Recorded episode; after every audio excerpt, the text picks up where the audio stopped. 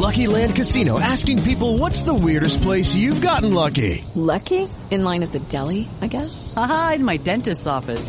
More than once, actually. Do I have to say? Yes, you do. In the car before my kids' PTA meeting. Really? Yes. Excuse me, what's the weirdest place you've gotten lucky? I never win and tell. Well, there you have it. You can get lucky anywhere playing at LuckyLandSlots.com. Play for free right now. Are you feeling lucky? No purchase necessary. Void where prohibited by law. 18 plus. Terms and conditions apply. See website for details.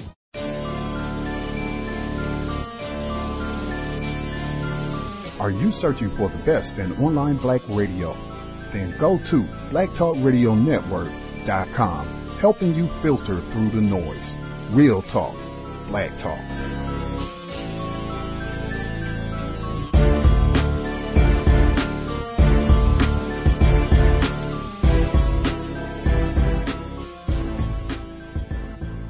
The internet is full of half truths and all out lies. We've all seen them, and many people on social media complaining about it. Here's your chance to show and prove. WorldAfropedia.com is a black owned and operated encyclopedia. There are several thousand articles, but we need help. We can't uncover all the truth ourselves. So please join us and become a writer, editor, or blogger for WorldAfropedia.com today. Every little bit counts. We owe it to the future generations to put the truth out there. Visit worldafropedia.com, the African centered encyclopedia, a global database of African knowledge for the purpose of bringing about global African wisdom and understanding. worldafropedia.com.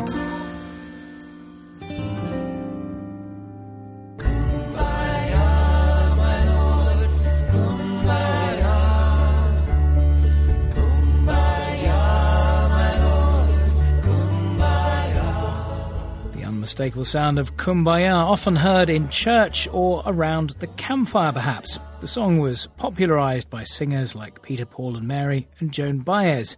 But what does Kumbaya actually mean, and where does the song come from? Now, descendants of West African slaves who came to the US state of Georgia have successfully traced it to their predecessors, the Gullah Geechee. It's also been recognized by the state legislature as a historical song. Dr. Griffin Lotson is a Gullah historian who started the research. He spoke to the BBC's Carney Sharp.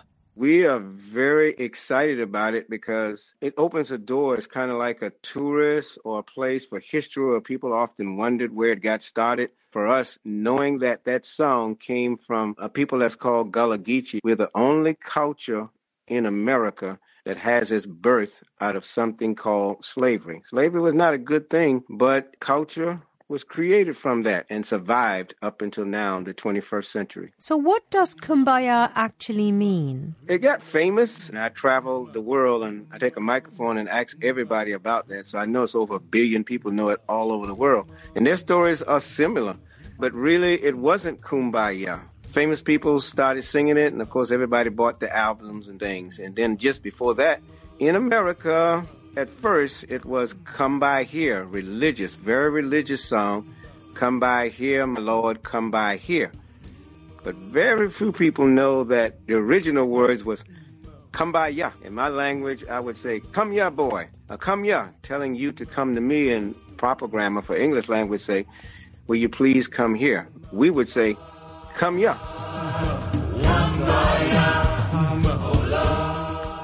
We took some English and then our African words, and we kind of made up our own English, if you can say that. So that's how it was derived. Kind of a two language uh, came from the enslaved trying to learn the American language. So, was this a religious song then? In the beginning, it was a solid religious song on the plantations. We learned some of the religion of our newfound country. We came here by force, so we had to learn to survive. We kind of like that Jesus thing, you know? Because they talk about freedom, and when we die, we're going to heaven.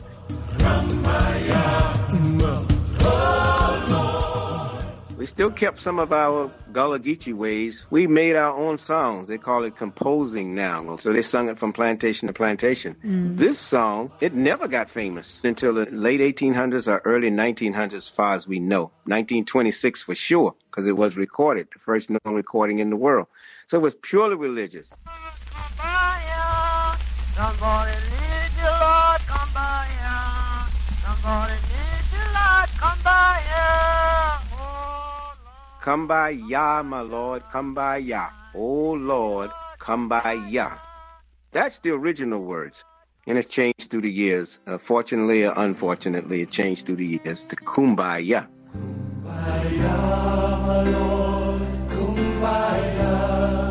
So you approached the Library Congress and they had the first recording of Kumbaya, as we say it.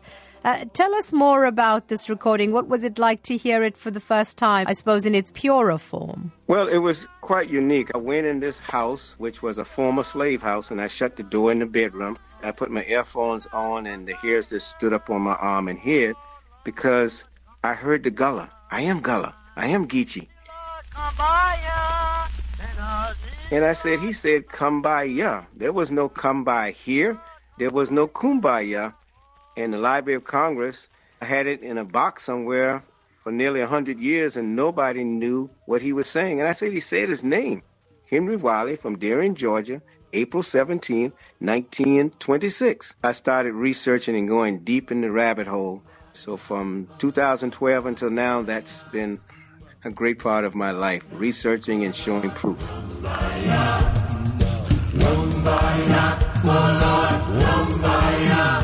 Dr. Griffin Lotson talking to Carney Sharp. Well, Haiti is on the list of what's supposed to be. Haiti, the people call who are called Haitians, predominantly are people who are classified as non-white, but they're not supposed to ever have anything under the system of white supremacy, except punishment yeah. for being arrogant enough under Toussaint to think that you, with your military skills, can take us over or tell us what to do. So many a, a historian has said that the reason Haiti is in the shape that it's in now, and sort of like the head wagon people of the world, you might say, Mm-hmm. everybody kind of looks on them with great pity. It's because the white supremacists made that decision. I'm Marco Werman, and you're with the world. We've all been practically numbed by the wave of sexual scandal since Weinstein, but this new one is hard to get your head around. It involves a humanitarian aid group. These are organizations that are supposed to help people in the most dire need and actually might have ended up doing them harm. In the last few days, the aid group Oxfam has been hit by such allegations. Officials from Oxfam are accused of prostituting survivors of humanitarian disasters in Haiti and in Chad and possibly elsewhere. The problem with sexual abuse in the humanitarian aid community is bigger than just one organization, but there are people actively working to prevent it. Let's sit down. Let's find ways to stop putting the responsibility on women for their own safety. We know that there are survivors out there, and we know that the best systems and policies are the ones that are guided by and designed by survivors. That's veteran aid worker Heidi Lehmann. She'll be featured in an upcoming series on the world that looks at sexual harassment and abuse in the humanitarian aid sector.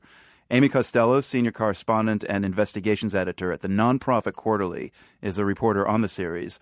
I asked Amy about the charges at the root of the Oxfam scandal. We all remember the earthquake in Haiti in 2010. The allegations are that Oxfam's country director for Haiti uh, used prostitutes at a villa that had been rented for him by Oxfam in the aftermath of the 2010 earthquake. There are also reports that this country director and another man had both worked in Chad prior to going to Haiti, and that when they were in Chad, there were similar concerns raised um, about their behavior there, and yet, even after that, they were given these senior roles in Haiti. There are also allegations that underage girls may have been involved in this incident in Haiti, but Oxfam says those allegations about the age of the girls or women are unproven. So the spotlight right now is on Oxfam, but how unique are they in the world of humanitarian NGOs when it comes to this? Well, I think we're about to find out. Even just today, the aid group Doctors Without Borders announced that it had acted on 24 cases of harassment or sexual abuse in the last year. And I think we may hear similar organizations coming forward with what they know about sexual abuse and harassment in their organizations. But Marco, I just think it's important to point out that this is indeed an issue that has been going on in the humanitarian sector for decades. Ever since the UN sent peacekeepers to Cambodia in the 90s, there have been allegations of sexual abuse among UN peacekeepers. I've reported on some of that for your own program in the mm. past decade or so. In West Africa in 2002, there was widespread sexual abuse of children by relief workers. They were in Guinea, Liberia, and Sierra Leone, and they were asked to give sexual favors in return for things like school fees.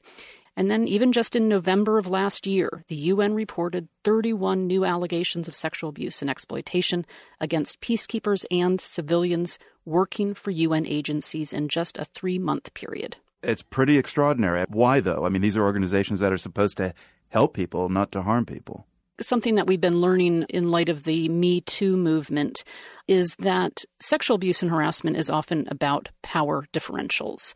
And if you want to find one sector in the world that has some of the grossest kind of power imbalances, it would have to be humanitarian aid.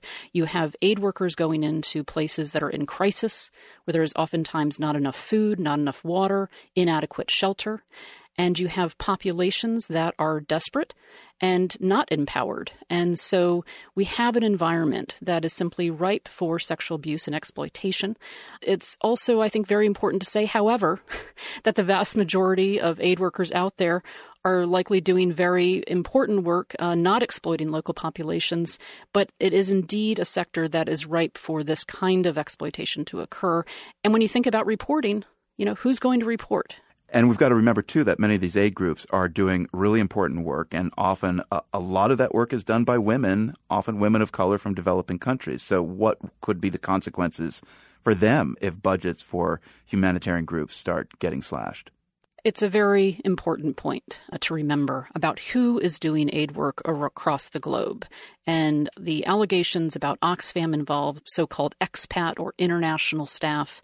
But the fact of the matter is, the majority of people doing important work across the globe are people of color from developing nations, as you say, many of them women, taking risks and uh, to be in places that are unsafe, delivering vital life saving care. And so I do think it's important to remember that as we begin to critique the sector, as we rightfully should. How these allegations will impact the bottom line of these organizations, what it means for their staff who are indeed doing good work around the world, and what that means for you know humanitarian settings going forward. Amy, this is very much on your mind because you're working on a series for the world on sexual harassment and abuse in humanitarian aid work. What are the kinds of stories that you're looking at? You know, it's kind of a very in depth analysis of the inherent problems that exist in the sector that prevent aid workers from feeling safe doing their work and what can be done to make them feel more safe. It has a lot to do with what we're talking about today. And for our series, you've actually already spoken with a veteran aid worker, Heidi Lehmann. Uh, she's uh, also a consultant who focuses on ending violence against women and girls, especially in these humanitarian settings. I'd like us to hear what she had to tell you about what she sees as the way forward. Let's get survivors around the table feeding into these systems. Let's have a frank discussion about risk management. I think that there should be much more attention to this. I think that attention has to turn into action. I think the heads of organizations need to take this on 110%. So, Amy Costello, Heidi was saying the heads of organizations need to take this on 110%. Fair enough. But will the women who often don't have a voice, will they be up for this? I think ever since the Harvey Weinstein story broke, we have an answer to that, which is that indeed women are becoming more emboldened than ever to come forward and speak truthfully about their experiences in sectors across the globe. And I don't think the humanitarian aid sector will be any different. Amy Costello, senior correspondent and investigations editor at the Nonprofit Quarterly. Thanks for being with us. Thanks for having me, Marco.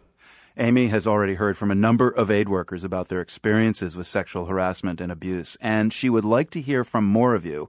You can call us at 857 285 4157 and leave a confidential message. Amy will be personally checking the inbox for your comments. Again, that number 857 285 4157. If you missed that, the number is also on our website, pri.org slash women's lives. And thanks. Oxfam is based in the United Kingdom, so what kind of impact is this emerging scandal having in Britain? The world's Leo Hornak joins us from our studio at the BBC in London. What is the impact, Leo? It's huge, Marco. I mean, to give you a bit of a sense, this story has pushed the Olympics off the front pages for the past four days. Wow.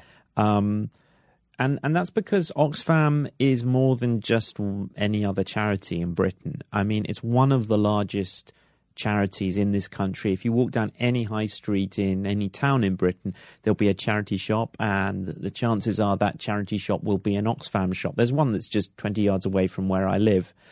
So it kind of goes to the heart of what people think about charities and the trust that they put into charities. And there is a sense that I think a backlash has already begun. You've had celebrity disendorsements. The the British film star Minnie Driver, she was um, a kind of celebrity ambassador for Oxfam, has been for 20 years. She's formally disassociated herself. And Oxfam themselves have said that they've had 1,200 people cancel their recurring donations over the weekend, and that's that's twice as many as they'd usually expect in that period. So, yeah, this is a big deal in this country. Yeah, you mentioned those charity shops uh, on the main streets throughout England. I mean, those secondhand stores are basically the Salvation Army of the UK. Uh, Oxfam just Absolutely. has a really high trust factor. W- what is Oxfam saying in response to this scandal? Well, I mean, as always with this kind of scandal, um, it's the scandal itself and then the perception of a cover up. And both of those can be equally toxic to, to an organization's public image. So, on the one hand, we know much more now about what happened in Haiti, but it's also emerging that Oxfam feels it didn't fulfill its obligations after the fact. Mm. So the deputy chief executive of Oxfam, uh, Penny Lawrence, she stepped down. She said she was ashamed of the way that that scandal was handled. She said she took full responsibility.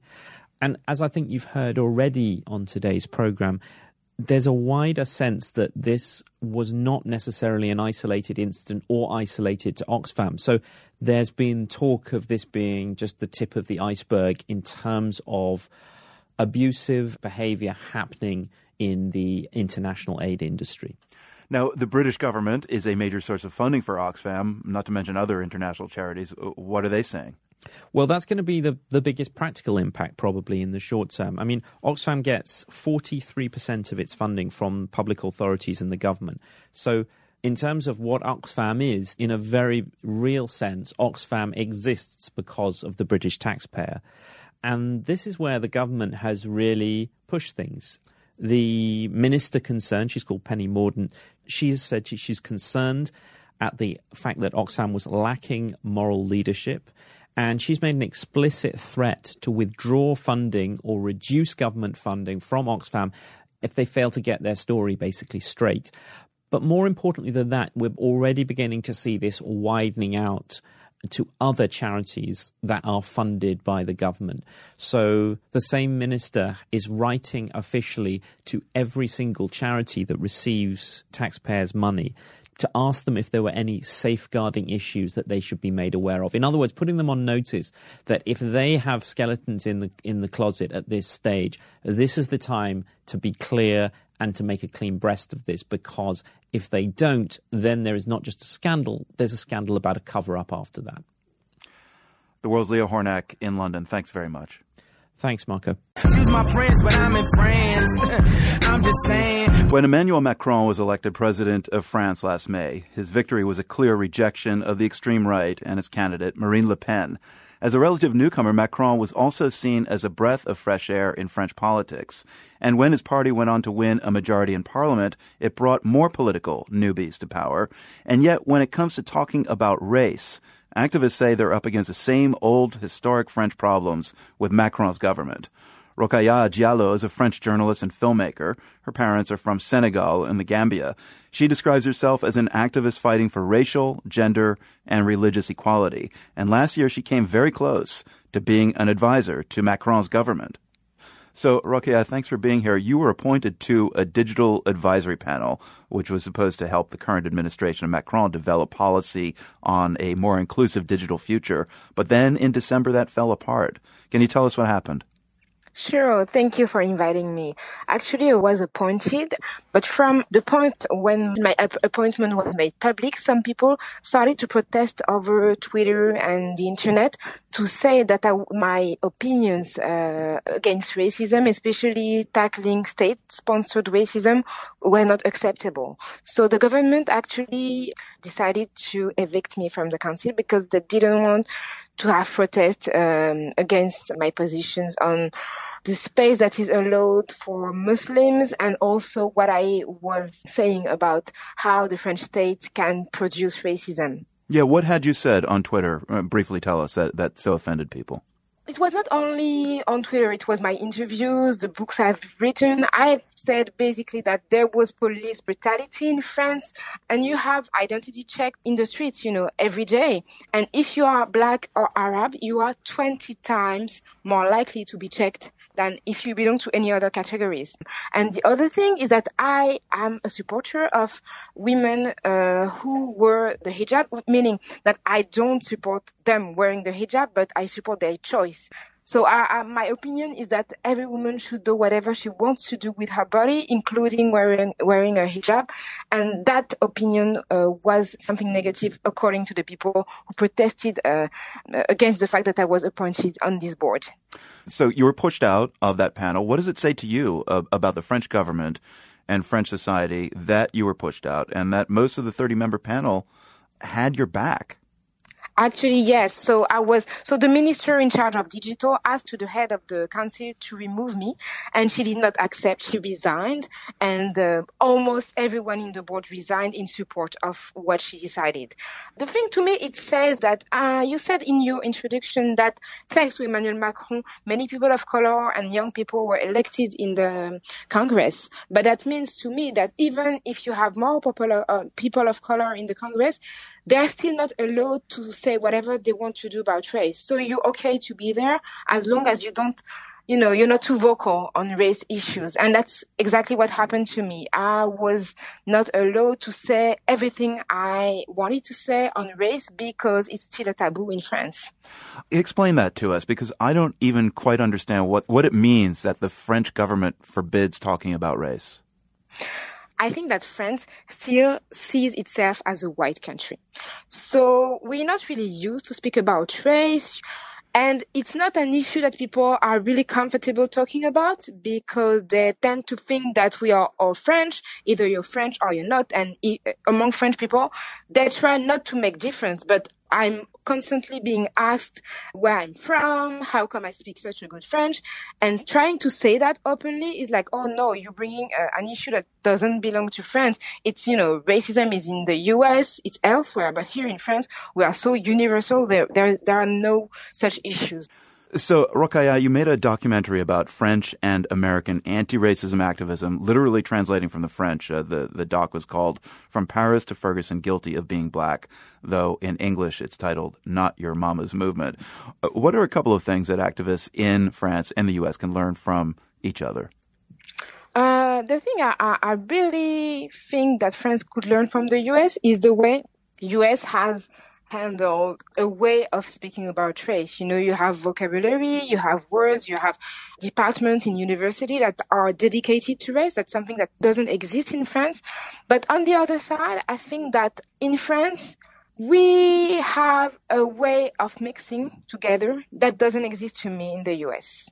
I see that groups. You mean um, people of color mixing with, you know, yes, white people? Yeah, white people. Yeah, yeah, yeah. It's something very common in France that I don't see that much in the US. And I have the feeling that there is much more segregation, spatial segregation, but also in friendships, in couples, you know, people seem separated to me. So that's something that seems uh, much easier in France and maybe something that the Americans could learn from France I want to end with a story that's in the news that's related to all of this, and that is Mennel Ibtissem, a young woman who was a huge success on the French edition of the TV show The Voice. Uh, she sang Hallelujah by Leonard Cohen in French and Arabic, got almost a million hits on YouTube. But she quit the show because there was so much public outrage about a tweet she had posted some time ago suggesting we don't know all the facts about the truck attack in Nice in July of 2016, and maybe the French government, she suggested, might be silent on more details about it. So she's now off the show. Is this an example of intolerance for free speech, or did she go too far? The thing is that Mennel wears a headscarf. She's Muslim. And the first thing that outraged people was the fact that she was visibly Muslim. So they started to search on her social media because of how she looked. And the posts that she made were not on Twitter, but on her private Facebook.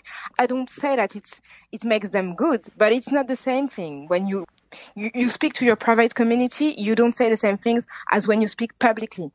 And I think that many young French people uh, believe in conspiracy theories. It's something that is, uh, to me, that needs to be addressed, but she's not the only one. So I think that, yeah, she's been a victim of Islamophobia because if she wasn't uh, visibly Muslim, nobody would have even had the idea of searching into her Facebook profile.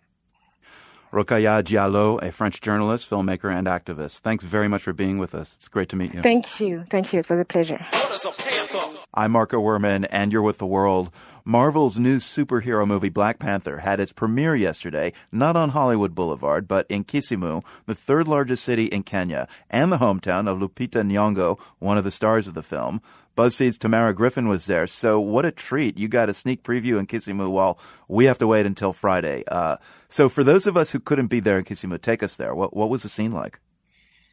It was Hollywood red carpet meets African elegance, honestly. Um, before you even entered the theater, there was a, a, dance troupe that was performing a lot of traditional dances to traditional music. So that set the tone right off the bat. And then as you walk past the dancers, you had more of a traditional red carpet, um, a big movie poster. And it's funny because Lupita Nyong'o being from Kisumu, um, a lot of the the marketing and the the movie posters that you'd see around town didn't feature any of the other cast members. No Chadwick Boseman, no Michael B. Jordan. It would just be Lupita. so someone who someone who knew nothing about Black Panther may be inclined to think that she was. I mean, I know she's one of the stars. They'd be inclined to think that she was maybe the only star in the movie. She's the Panther. right. She is the Panther, the only Panther that matters. Um, and so attendants would then walk past these gigantic movie posters. There was a lot of local media and some international media, like myself, who were there. Um, and so they would have an opportunity to pause and take photos. There was a dress code with certain colors that, that people wanted attendants to wear, um, colors that you see a lot in the movie golds and black, mm-hmm. purple, mm. green, red, really strong colors. So everyone looked really, really nice. People of all ages were at this premiere too, by the way. It is um, so cool that people were, were up for this big moment in Kisumu. But despite the oversized presence of Lupita Nyong'o in all the publicity, she herself was not there. Were people disappointed?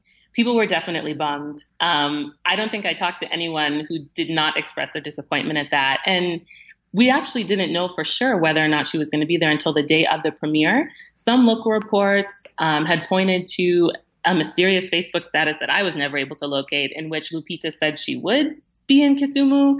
Um, and you know, of course, on social media, it's hard to tell what's what with with rumors like that. So it wasn't until the morning of the premiere, actually, that we found out for sure from Kisumu County government that she was not going to be there.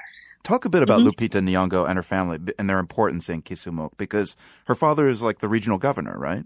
Yeah, he's the governor of the county of Kisumu. And actually, even before that, their family has had a pretty prominent place in the community. I was actually surprised to hear that in addition to his political position in the county, Anyang Nyong'o, who people locally actually call Professor Nyong'o, is also a patron of the arts himself. Um, I learned that he, before becoming governor and entering the political space, had produced and acted in plays on his own.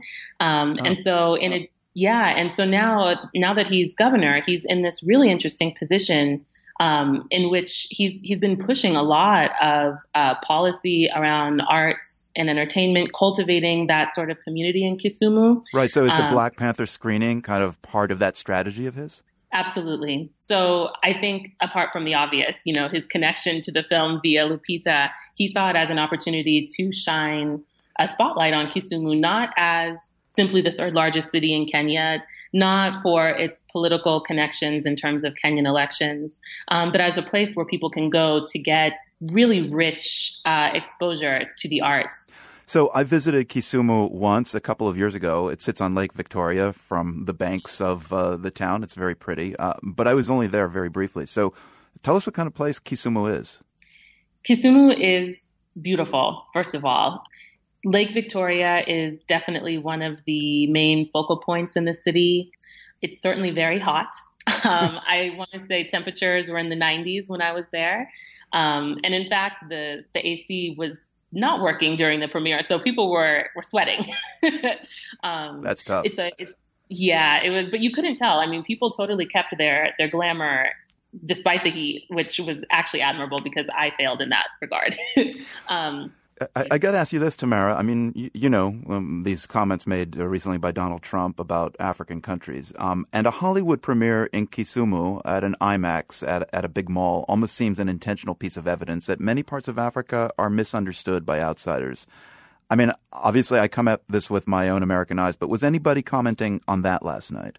There was. I spoke with a very uh, opinionated college student about this, and I I was almost a little struck that she specifically referenced Donald Trump's comment, and but she situated that in the context of what the movie means, not just for Kisumu residents, not just for Kenyans, but for people of African descent all over the world.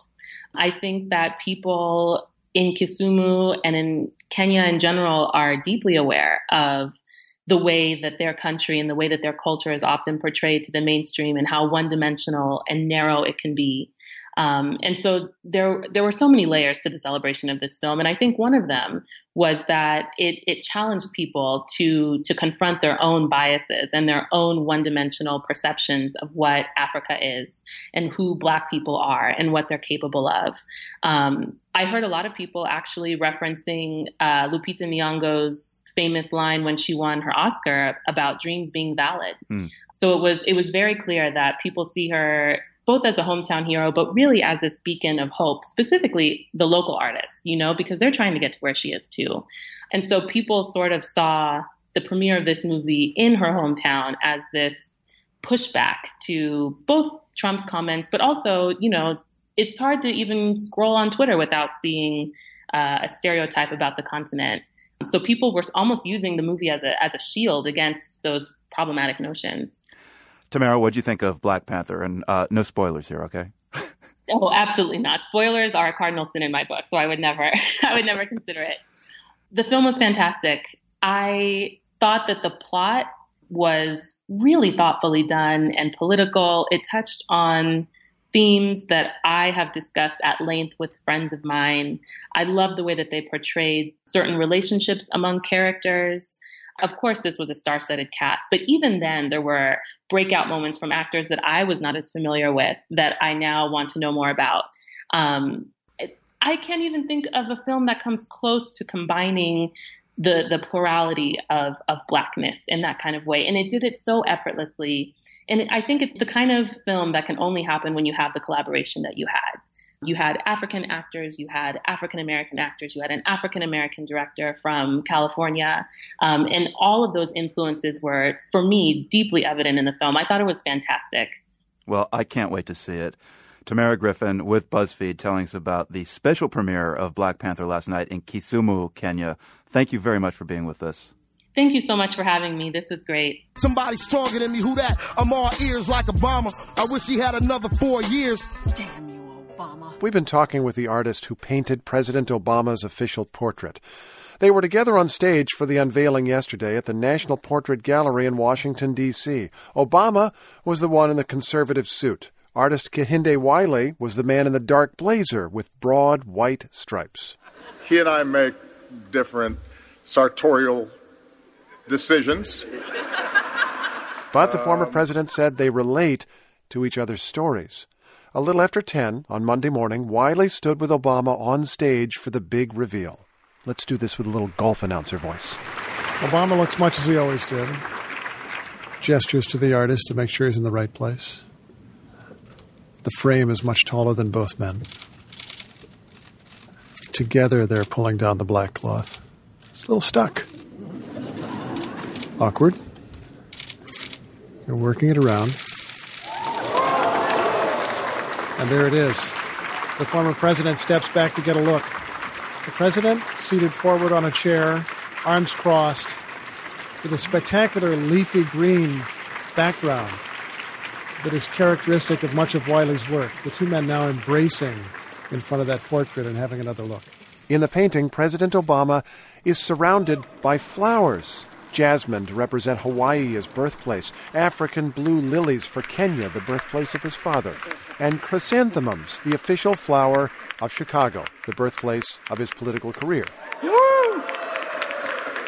The portrait, plus another of Michelle Obama by Amy Sherald, are now part of the collection of the National Portrait Gallery. The presidential portrait will hang in a section of the museum dedicated to such portraits. Lincoln, in his portrait, is sitting forward on his chair, too. George Washington is gesturing as if to tell you to sit down. The other George W., Bush, is relaxed, open collared, on a couch. We tell the story of America by those who have been in the White House. It's often how Americans tell time. We strolled through that part of the gallery with the museum director, Kim Sajet. Her institution commissioned this new painting to mark a time that, as the Obamas took the stage with it, felt both very near and very far away. As we walked the gallery, we turned, and there was the painter, Kehinde Wiley. He was next to Elaine de Kooning's expressionist rendering of John F. Kennedy. We talked about the long tradition of painting presidents. It's one of those things that uh, can, in a sense, remain stodgy unless you reinvigorate it with mm-hmm. this new sense of urgency. Yeah. Did you consider the stodgy approach at any time? I did. In fact, uh, what I did was I went through art history books with the president, and we went through it almost as a type of menu, looking at the features of body language, the features of backdrop. Normally, you might see a powerful man in his office, maybe with his hand on some books or overlooking a dramatic scene very quickly we arrived at the notion that we should try to clear the table. Where do we start at ground level to create something that hasn't been seen before? To talk about how Wiley addressed that challenge, we took a seat on a museum bench. The artist is just over 40 years old. In choosing him, Obama seemed drawn to the artist's personal story. Like the president, Wiley is the son of an American mother and a mostly absent African father. My father was the first of his family to leave Nigeria and go to Los Angeles, California to study at UCLA, where he met my mom. Shortly before my birth, he returns to Nigeria, mm. and I'm raised by my mother in South Central Los Angeles, one of six kids. His mother didn't have much money but sent him to art class, and he grew up to paint portraits of people from modest backgrounds like his own. As an African American and a gay man, he felt drawn to outsiders. He often picked his subjects by approaching people he met on the street, and he painted them as they were, in their street clothes. But he placed them in heroic settings, on horseback, or battling the sea in a small boat. And then this painter of ordinary people was offered a chance to paint the most powerful of people. When he interviewed you, because he interviewed numerous artists sure. before choosing one, when he interviewed you for this painting, what did he ask? He asked me about my relationship to power and how it is that I would make a portrait that differs from that power dynamic that exists in my work heretofore. It really came down to okay, Kehinde, you do a type of transformation. You take people from everyday life and elevate them to a level of dignity and celebration. What happens when you're painting the head of the free world?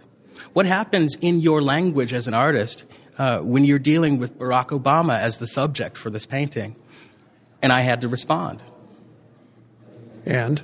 Well, I must have done something right. We're sitting here today. I, I, can't remember exactly what I said, but I, I, I would imagine that I assured him that the replacement acts that go on in terms of recognizing the unrecognized can definitely be seen when recognizing an artist like myself for this role as storyteller. Last question, because I know you have to go. We're sitting in this gallery. There's George W. Bush. There's George H.W. Bush. Bill Clinton is behind you. And this painting of President Obama, I believe, is going to be right over here. How do you think it fits in with the other portraits of these presidents? I think it fits in and it doesn't fit in. I think that obviously it fits in because it's the presidency. It's the celebration of the 44th position of this hallowed position in American history. And it doesn't fit because we are existing in a very exciting new time in which a black American president has chosen a black American painter to celebrate a continuation of historical precedent and a rip within that fabric. What we're positing here is a new vision of the possible, one which is inclusive, one that says yes to people who happen to look like me, and one that increasingly will catch fire as we go on to inspire young people to imagine new possibilities, new fields of providence. Mr. Wiley, thanks very much. Thank you.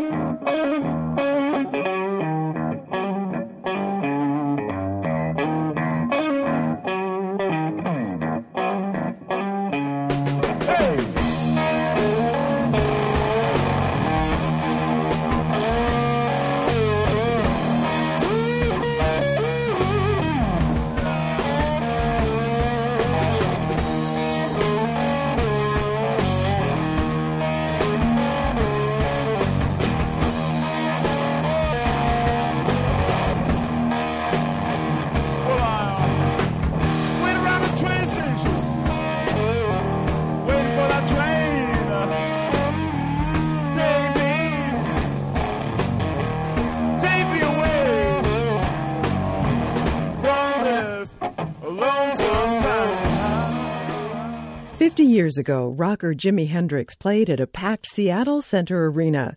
He wasn't looking forward to that 1968 concert. He'd just returned to his hometown as a superstar after living for years in London, England. Music journalist Charles R. Cross has written extensively about Hendrix. He told Kim Malcolm the guitarist didn't feel welcome in the city where he grew up. Hendrix had a very difficult family life. Um, both his parents struggled from alcoholism. His mother died when he was 16. That was very difficult for him. His dad had a long history of alcoholism and what one could at least call neglect, if not abuse. The home that Jimi grew up in was very fractured. He had four other siblings that were taken away or given away by the state. One other brother that he did maintain contact with, but this was not an ideal family.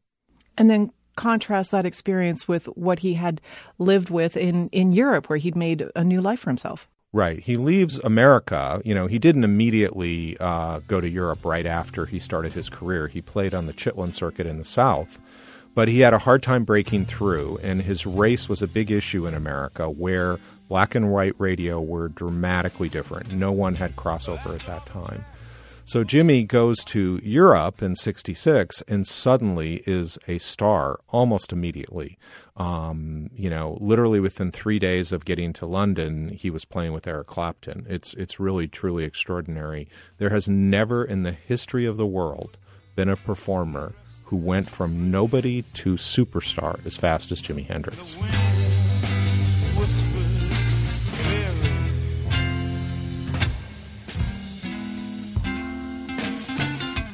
And this, of course, was all happening in the year 1968 when there was a good deal of political unrest here in Seattle and across the country. What was that time like for Hendrix? Yeah, so Hendrix returns in 68. This is his first concert as a superstar. He certainly played Seattle hundreds of times before when he was a nobody, but he returns with his album, his hit album at that point. And it was a very difficult time for Jimi. He was brought here, um, you know, to play this concert, but he had mixed feelings about coming back to Seattle. They asked him if he'd go to Garfield High School and attend a lecture and talk, and he went. And this is just unbelievable. So much of Hendrix's story, the truth is very different than the myth that people believe. He speaks at Garfield High School at an assembly, and he's heckled a little bit. And this was he was a student there. I mean, he he had been a student there. So the most famous person who ever will go to Garfield High School returns there, and the students, particularly the African American students, did not completely accept him. Race was such a divisive subject in America at that point that Hendrix, who was playing rock music, which was considered white music, was not necessarily accepted by people who liked soul music. Hip hop that wasn't around yet. But there was this divide, and Hendrix was forever uh, tormented by that.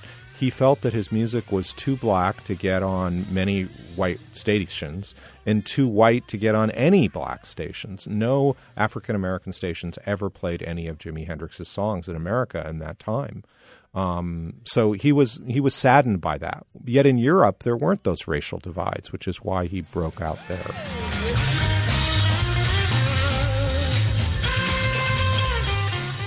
He had this tumultuous relationship with his hometown, with his family, with his memories, his experiences here. He didn't have much longer to live after he played that show in February 1968. Did did he ever come to any kind of reconciliation with with his with his life, his growing up in Seattle? Well, yes and no. How much reconciliation does anyone get at the point of death? No one leaves a life with a perfect death. With Jimi, um, he had this weird prescient vision that he was going to die young. But you also have to remember everyone was dying young then. You start adding that up. Part of that is drug and alcoholism. You throw enough drugs in, and anyone's going to die at 27. I'm gonna leave this town. Gotta leave this town. You touched on this earlier, but you know we're we're 50 years on from February 1968. How would you say Seattle's relationship with Jimi Hendrix? How has it evolved? Well, it's certainly shifted. Hendrix is who everyone loves. Um, there finally is a park. You know, I published my book in 2005. At that point, there was nothing other than a heated rock in Woodland Park Zoo to honor Jimi Hendrix. There was not one official thing. Um, myself and other people have lobbied for years that Seattle needs to do more to honor Jimi Hendrix. We can name a street after a mariner who retires within three months, but this guy, who I think is the most important cultural person who ever was born in Seattle, um, we finally now have the first thing ever, which is a park. Um, but I think there should be more. You know, if it were me, the SeaTac Airport would be named the Jimi Hendrix Airport. New Orleans calls it the Louis Armstrong Airport. But I'm not in charge of the city of Seattle, unfortunately. Can you imagine what Jimi Hendrix might have to say, what he might think if he were to look at the state of of where we're at now in our national life, um, the same issues that he was looking at. Well, he was a young man. Yeah, everyone who lived during that era of the 60s, there certainly is an idea of deja vu. Um, you know, the idea that we'd have mobs marching in Charlottesville with tiki torches. This is something that people in the 60s feel like we're done with as a country. We settled these issues.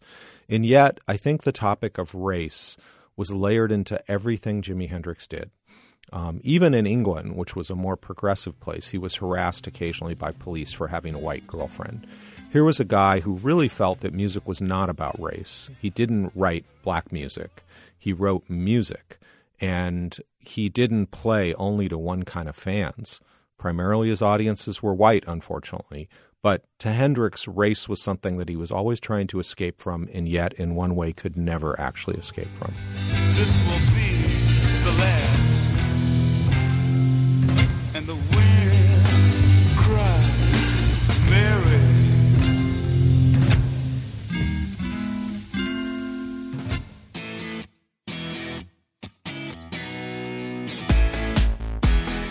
Seattle's a great place to visit because it has, I guess you could say, a little bit of everything, but I like to think of it as a lot of everything. This is KUOW, and joining me now to talk about one of those listener questions is KUOW reporter David Hyde. Welcome, David. Hi, Guy. So, what listener question are we going to talk about? All right, so pot is legal in Washington State, right? But it's not like growing oregano is legal. Yeah, well, you can't grow pot without a license, and you can't sell pot without a license. Right, and so a KUOW listener wants to know How many people in Washington state are currently incarcerated for crimes related to cannabis? And this listener is specifically concerned about the inequities in the war on drugs, which has affected African American communities disproportionately. All right, so what did you find out? I asked the Department of Corrections, and they said around 7%, it's actually 7.4% of prisoners in Washington state are there for drug crimes, which is around 1,500 people total. 1,500 people total. How many of those 1,500 are in prison specifically for marijuana crimes? So they don't know. Correction says the way state law is written, it lumps drug crimes together. And I got a very similar answer about that for the Department of Justice, which also prosecutes for drug crimes and marijuana crimes. So, what were you able to find out? The arrest data is a lot more clear, and the trends there are kind of surprising. The first part's what you might expect. The number of people arrested for pot crimes has plummeted 86% since it was legalized here. That's according to new data gathered by the Center on Juvenile and Criminal Justice, which is a nonprofit that aims to reduce incarceration rates. How does that situation in Washington state compare to other states? Washington's drop in arrests is actually higher. So in California, it was 82% compared to our 86%. Colorado, only 60%. But here's the weird and alarming part. Even though far fewer black people are being arrested, right? Because fewer people are being arrested, the racial gap in those arrests is actually a bit worse now in Washington state. In the forthcoming report, the center finds that black people were twice as likely to be arrested for pot crimes in 2016 as other groups, which is actually up from the year before pot was legalized. All right, is there any theory as to why that's happening? It's a great question. I don't know the answer, but you know, it makes you think does it have to do with policing? Would be one of my questions. Does it have to do with access and who has access to this new legal pot market, which is, of course, very expensive to get into. It's hard to get a license. It's just simply hard to open a marijuana shop. All right, well, let's go back to the KUOW listener who asked this question in the first place. Who was it? Her name is Christine Bryant Cohen, and she works as a bud tender and assistant manager in this little pot shop in Fremont. So, why is she interested in this question? It's personal for her. She works in the legal pot industry. She knows that other people, though, are outside of that industry and perhaps paying a legal price for doing what she effectively does legally, which is selling pot. I'm a person working in the legal cannabis industry. I get a W 2, right? I pay federal taxes. And the majority of people who have been convicted and arrested and done time for selling cannabis and growing cannabis are people of color, they're poor people. That inequity really sticks with me. Uh, I don't want us to lose sight that things are getting better. Uh, each successive generation uh, seems to be making progress in changing attitudes when it comes to race. Doesn't mean we're in a post racial society, it doesn't mean that racism is eliminated. But you know, when I talk to Malia and Sasha, um, and I listen to their friends and I see them interact, uh, they're better than we are. They're better than we were on these issues. And that's true in every community uh, that I've visited all across the country. Seven, a message of hate targeting kids at school, fueling hurt, fear, and outrage tonight. The email is racist from start to finish and ends with the skull and crossbone symbol of death. 7 Action News reporter Andrea Isom talked to students in Ypsilanti who received the message. I'm asking you, when you listen to these parents and to these students, try to put yourself in their position. Try to feel their anger, their worry, their hurt, and their fear. And then imagine if it wasn't them, but it was you. My stomach was hurting. My head was swirling. I was like really scared like for the rest of that day because, you know, the possibilities of something happening like right then and there, like I was just sitting duck. It was upsetting, but then that anger turned into like nervousness and like scaredness. It's just really hurtful. Like it's like it's like a, a like a bullet wound. Are you going to be able to just get over this and forget about it? No, not no, not at all. No. Ariana and Kasim are both seventh graders at Washtenaw International Middle Academy in Ypsilanti. These young people, these young scholars understand the importance of getting a good education, being good citizens, and treating people with pure kindness. So when they got this email filled with evil and hate, it broke their hearts and their spirits for a bit too. I'm still out of words now for it. Like it was just that bad. We know someone intentionally sent this email to six black students. In it, the N word, and what Ariana's parents call a threat, a verbal attack, cruelty, and racism at its core. This and that, and this is our land, and your kids will suffer. At the end of it, go Trump. Yeah. And then it has seven seven skulls with crossbones. I mean, so there's even underlying subliminal messages mm. and not just the words. Ariana and Kasim have not been to school since. Their families fearful and quite frankly upset at how the school and other city leaders have handled what they believe is a horrific incident that allegedly took place at the school they love. They did inform us that the email came from within the school at around 3:30 on Monday, January 29th. The student whose name is in the email, I mean, they have been back into the, the school community. They need to understand that they just need to make it a priority, put their children's face on our children's face, breathe deep, and then Mhm. ask themselves, are they making the push that they're supposed to be making? The Washtenaw County Sheriff's Department assures me it is investigating and taking this matter seriously, interviewing students and trying to figure out who sent this vile email. The school district, too, in a statement, seconds that. But this mom and dad say, in the times we live in today, this must be handled with haste. It's always that what if. Why be reactive? We need to be proactive in situations like this. These families tell me they are not going to go away silently and just give up. They're going to keep fighting until they get answers and until they feel like their children's safety is important to more than just them. In Ypsilanti, I'm Andrea Isom, 7 Action News. Gotta hope they'll get to the bottom of it. Meantime, it's been almost two weeks, and the parents just want law enforcement to track down the IP address to get to the bottom of this. We are putting the full statement on our website at WXYZ.com. Stephen? This is my rifle. There are many like it, but this one is mine. My rifle is my best friend. It is my life. I must master it as I must master my life. Without me, my rifle is useless. Without my rifle, I am useless. I must fire my rifle true. I must shoot straighter than my enemy who is trying to kill me. I must shoot him before he shoots me. I will. Before God, I swear this creed. My rifle and myself are defenders of my country. We are the masters of our enemy. We are the saviors of my life. So be it until there is no enemy, but peace. Amen. Arr! Arr! Huh! Cameron Kasky is angry. He's angry because when he goes back to school, 17 people won't be there. 17 people who were killed in a mass shooting in Florida on Wednesday. And Cameron Kasky is with us now. Welcome. Hi, thank you for having me. Can you tell us about Wednesday afternoon? Wednesday was great up until then. It was Valentine's Day. Stoneman Douglas was really feeling the love. Something about Wednesday just felt right. It seemed too good to be true, and unfortunately it was. It was the end of the day, and I was going to pick up my little brother from his class, and we hear a fire alarm. But Holden is in a special needs class, so I was on the other side of the school picking them up. And we went out into the parking lot, and everything was going as one would expect a fire drill would go when you're working with developmentally disabled kids. It's a little concerning because it's a high stress situation, and not all of them are good at dealing with that. But the, everybody was great. And suddenly we hear people screaming, run inside.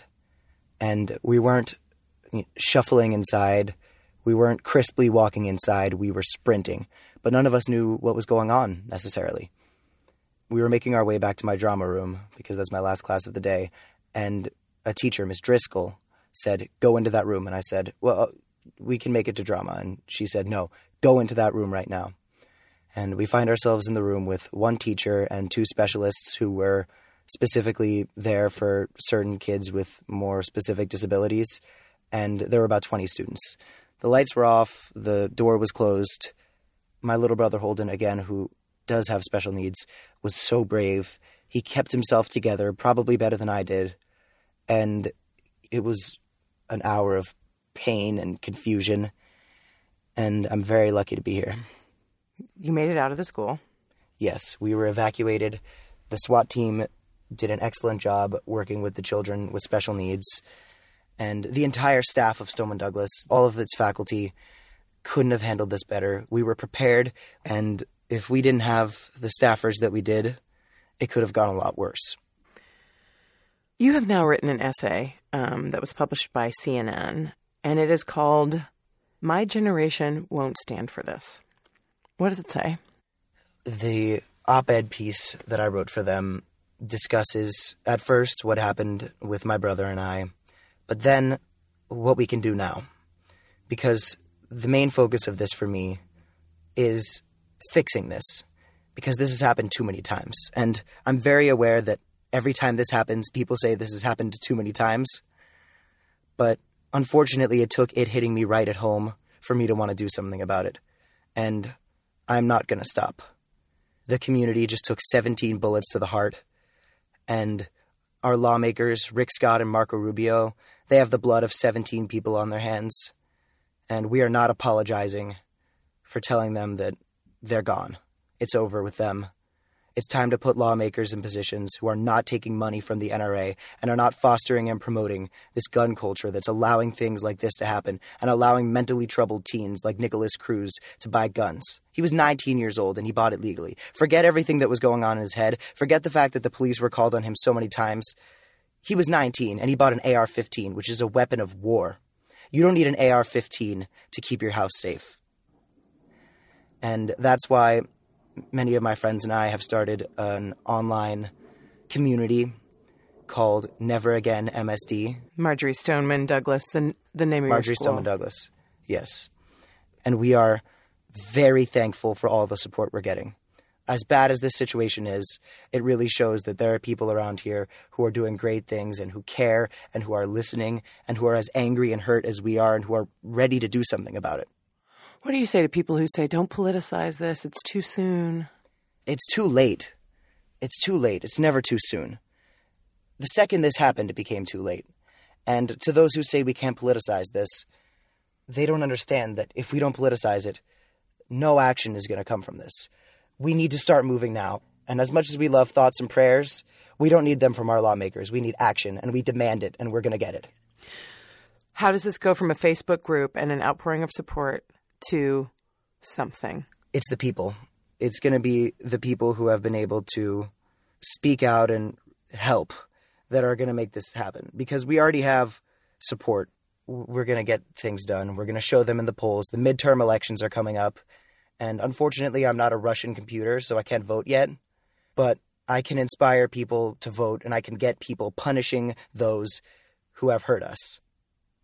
Cameron Kasky is a junior at Marjory Stoneman Douglas High School in Parkland, Florida. Thanks for your time. Thank you. Why white supremacy means white male supremacy. When Donald Trump lamented at the loss of one of his employees' career, a bomb of female protest erupted, for he, not surprisingly, ignored the suffering of his employees' ex-wives. The only real surprise here was why the surprise? After the Roy Moore debacle of a U.S. Senate candidate's Lolita complex, as in a hankering for young girls, who can dare plead surprise? Only someone who hasn't really been looking can feign surprise. Trump's central program is to somehow return America to the 1950s when Negroes were quiet. Women were submissive, and Hispanics knew their place, like Mexico, Puerto Rico. This fever dream of Back to the Future reality show is the focus of Trump World. To do this, you have to ignore history to build a new history, in imitation of the supposed old days. Yes, it's crazy, but it ain't the only time the U.S. went crazy. Consider the war mania that resulted from 9 11. War on anybody to quell the beating heart drunk with fear. Iraq, check. Afghanistan, double check. War to salve the worried American soul. In Trump world, blacks don't count. Hispanics don't count. Arabs don't count. Women don't count either. Yes, even white women. It's time for the good old boys. From Imprisoned Nation, this is Mumia Abu Jamal.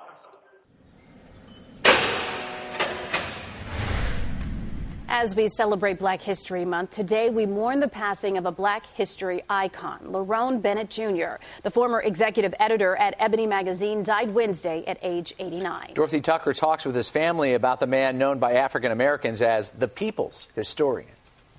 I'm tremendously grateful to God for the gift of the life of Lerone Bennett Jr. Joy Bennett is the oldest daughter of the author, historian, and former executive editor of Ebony magazine. This is from Morehouse College in about 1967. It was an honorary degree. Dad had about 15 honorary degrees from uh, almost all the black colleges and most of the white ones. As an author, Bennett gained international recognition for his book, Before the Mayflower. It tells the history of African Americans before slavery. It made us proud. We weren't depicted as caricatures. We had a story to tell, and we made vital you know, contributions. But Bennett was best known as the voice of Ebony magazine, where he worked for more than 50 years. He retired in early 2005, but returned that summer when Ebony founder John Johnson died. Bennett was asked to write the tribute. That's the last time I interviewed him. I want to deal with, with the changes Ebony has helped to spark. What do you want people to remember about your father? He gave his life to black people. And because of him, we have a much better self um, opinion of ourselves, we have a much better life. Ebony CEO Linda Johnson Rice called Bennett the guiding light for the editorial vision of Ebony. The Bennett family is still working on funeral arrangements. Wow. So he covered at, with Ebony Magazine so many other leaders, but he himself was one. Oh, absolutely. I mean, he not only wrote the stories, he was a part of the stories because he was so involved with civil rights and wrote, you know, he, he was amazing. He really was. It's a big loss. Thanks, Dorothy. Context of white supremacy. Gus T. Renegade in for another broadcast, hopefully to share constructive information on the system of white supremacy we will pause to recognize the efforts of Lerone Bennett Jr.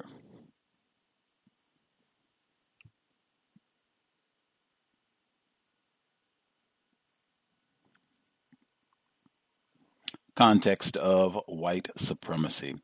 Reading is more important than watching television. Uh, Mr. Bennett provided quite a bit of reading material, uh, both uh, his journalistic offerings as well as the literature before the Mayflower, Forced into Glory. I mean, wow.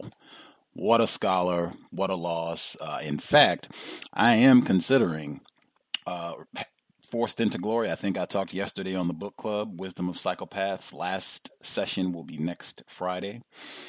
Uh, I talked about the next book, and if people have suggestions or ideas, forced into glory. Uh, I my general thought is I would prefer to not read that book because it's lengthy.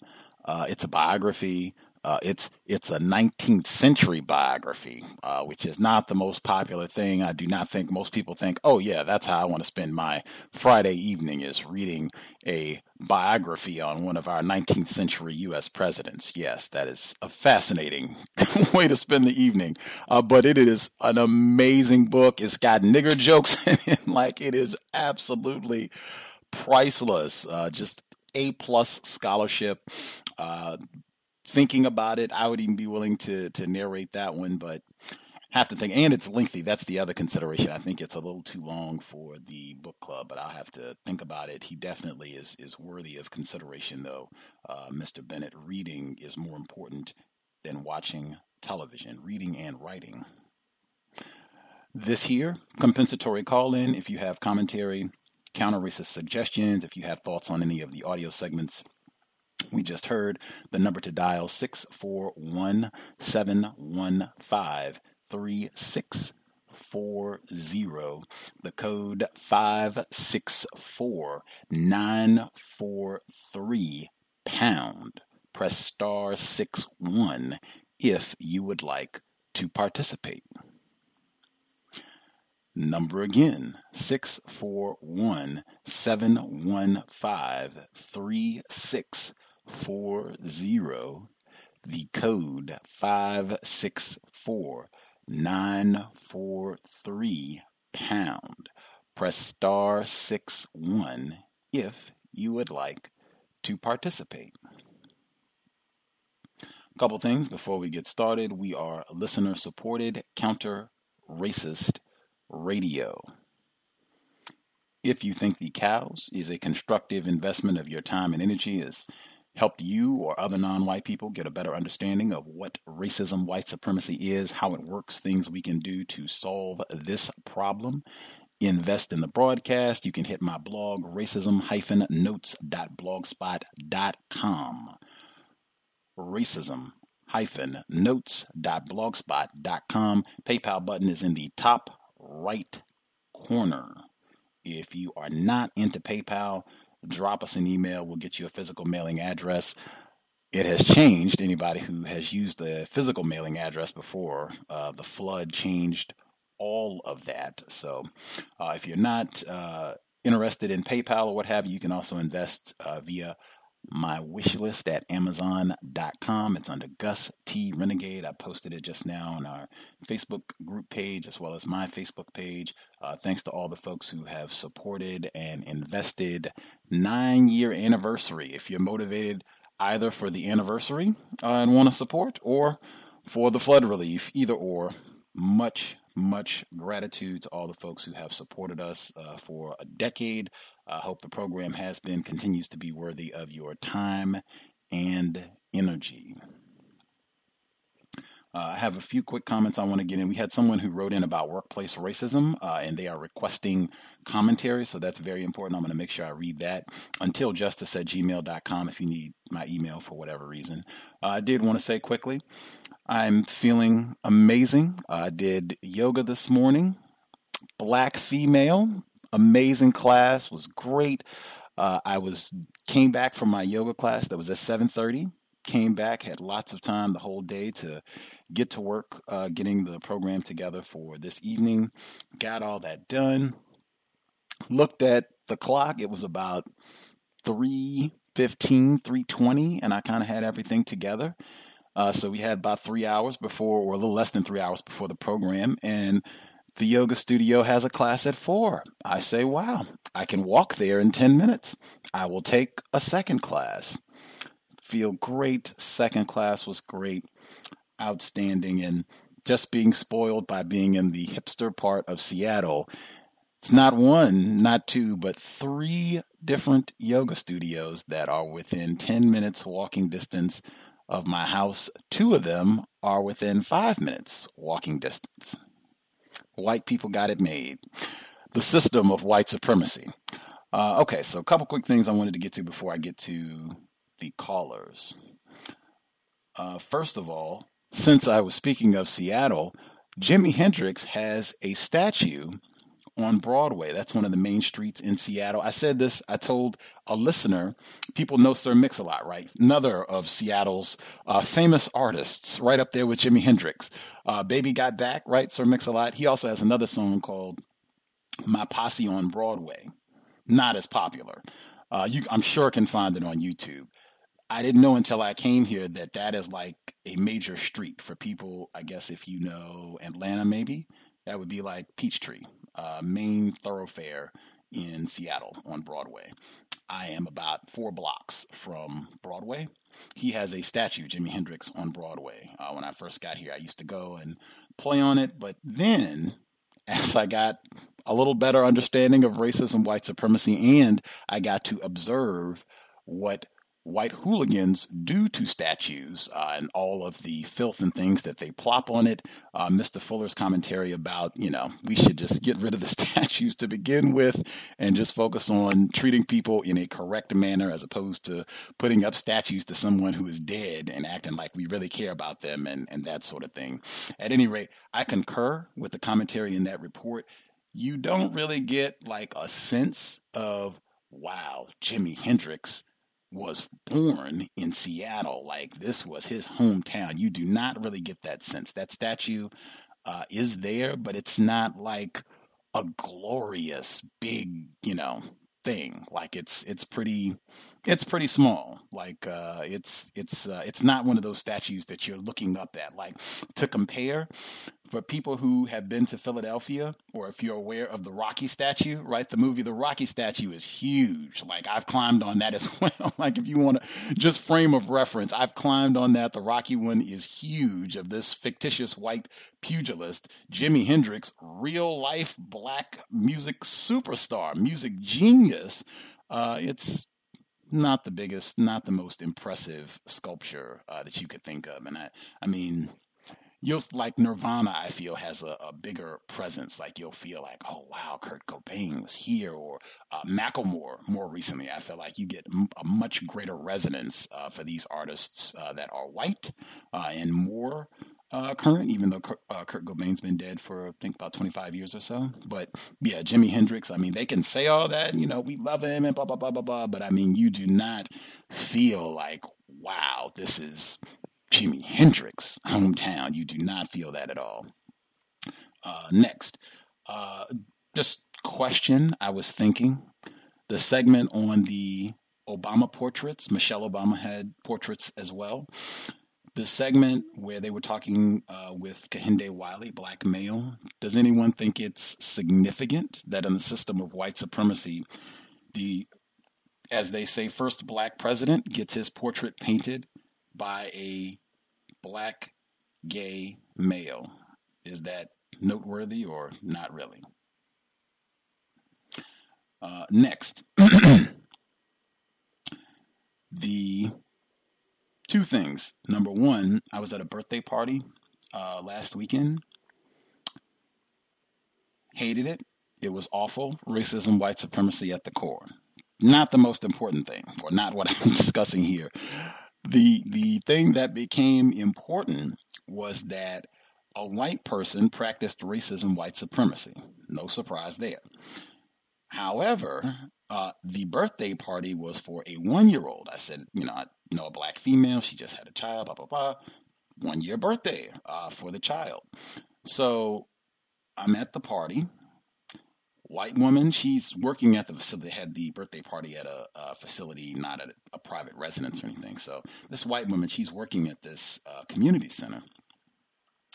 I had already had an incident where she was practicing racism against me. She had watched me uh, unload with the family uh, for half an hour. We're going back and forth, walking by the front desk where she's sitting, and you know the whole time she's in and out, in and out, carrying you know heavy things, party material, food, all this stuff, in and out, in and out, in and out.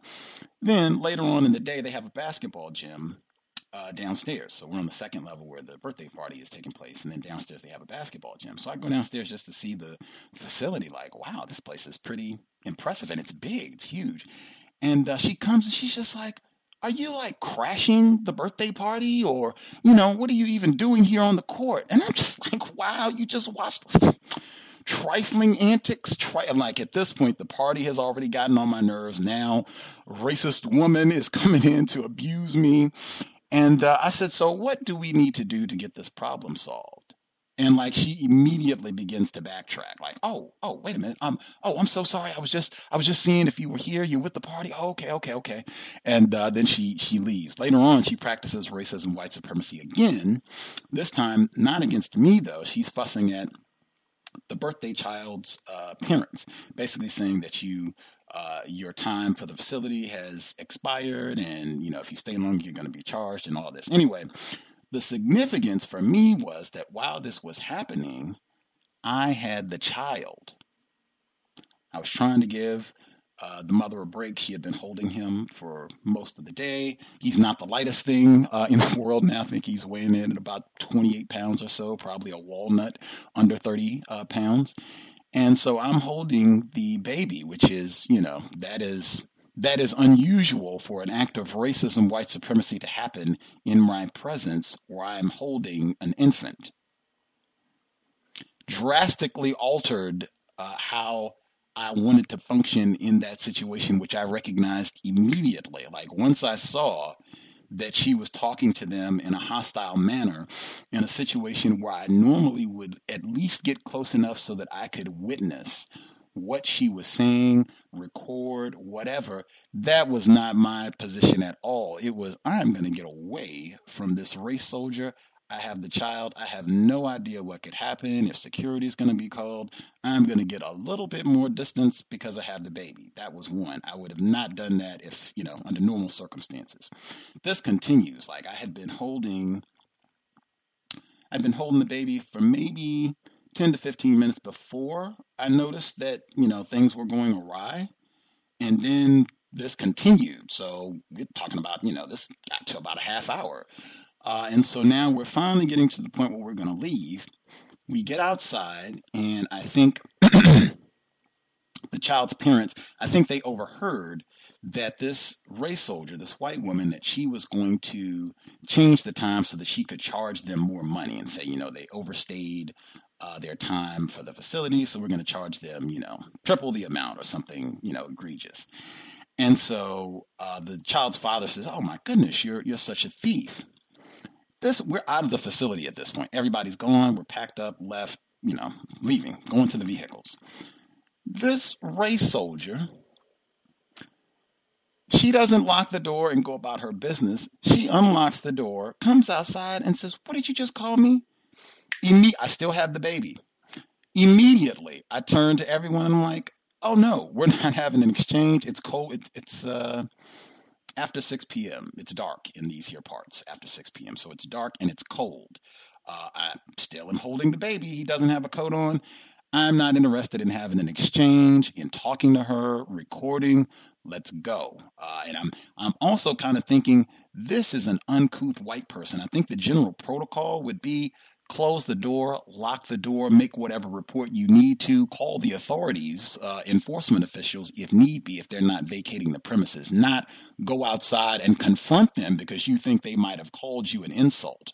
Maybe I'm ignorant. Anyway, uh, I said this a few times and just walked away to the vehicle, and they did leave eventually, but it just stood out immediately because I would not have functioned, I would not have been thinking that way at all if I did not have the child uh, just wow having having children drastically alters how counter racism would be practiced uh, and writing, I did, you know, in terms of dealing with that incident, a lot of that I would just say go and write and make a phone call the following day as opposed to standing outside while you have, you know, small children to be cold and all that other things. But I just thought that was significant because I'm generally not attempting counter racism with small children that I'm, you know, literally carrying in tow.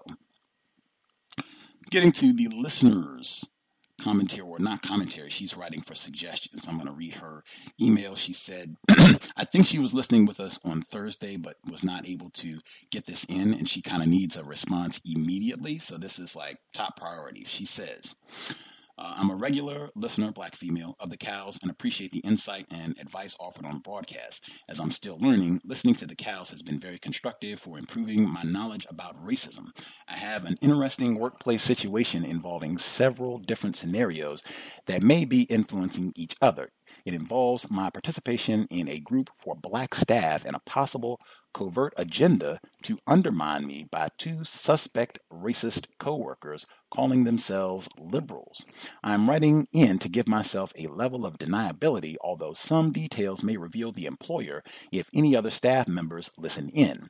I am submitting the first of three scenarios I would like individually addressed, followed following by an analysis of how they may or may not be impacting each other. I am currently reviewing our policy and procedures, A+, and taking steps to gather the information needed to correct the coworker problem. We'll report back the remaining scenarios for analysis on the next Workplace Racism broadcast, which would be this coming Thursday, February 22nd, and hope to have responses from the overseers to share. Background I am employed at a very progressive, whatever that means, nonprofit financial organization. The overall mission is to help uh, non white people, women, presumably white women, low income families, etc., obtain the financial services and products they may not be able to get anywhere else. This organization acknowledges the existence of racism, white supremacy, and has several staff groups for the various racial classifications in addition to new racial equity initiative that's been launched intending to address inequality, she has that in quotes, within the organization. For example, there is a white group, a black group, and now a new people of color group in addition to the equity initiative.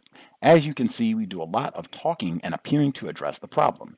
It is also worth noting that the founder regularly receives death threats and has been physically attacked by white supremacist groups as retaliation for related legislative government policy work. He also confirmed that the membership of one Klan group that vowed to destroy him includes two former CIA directors.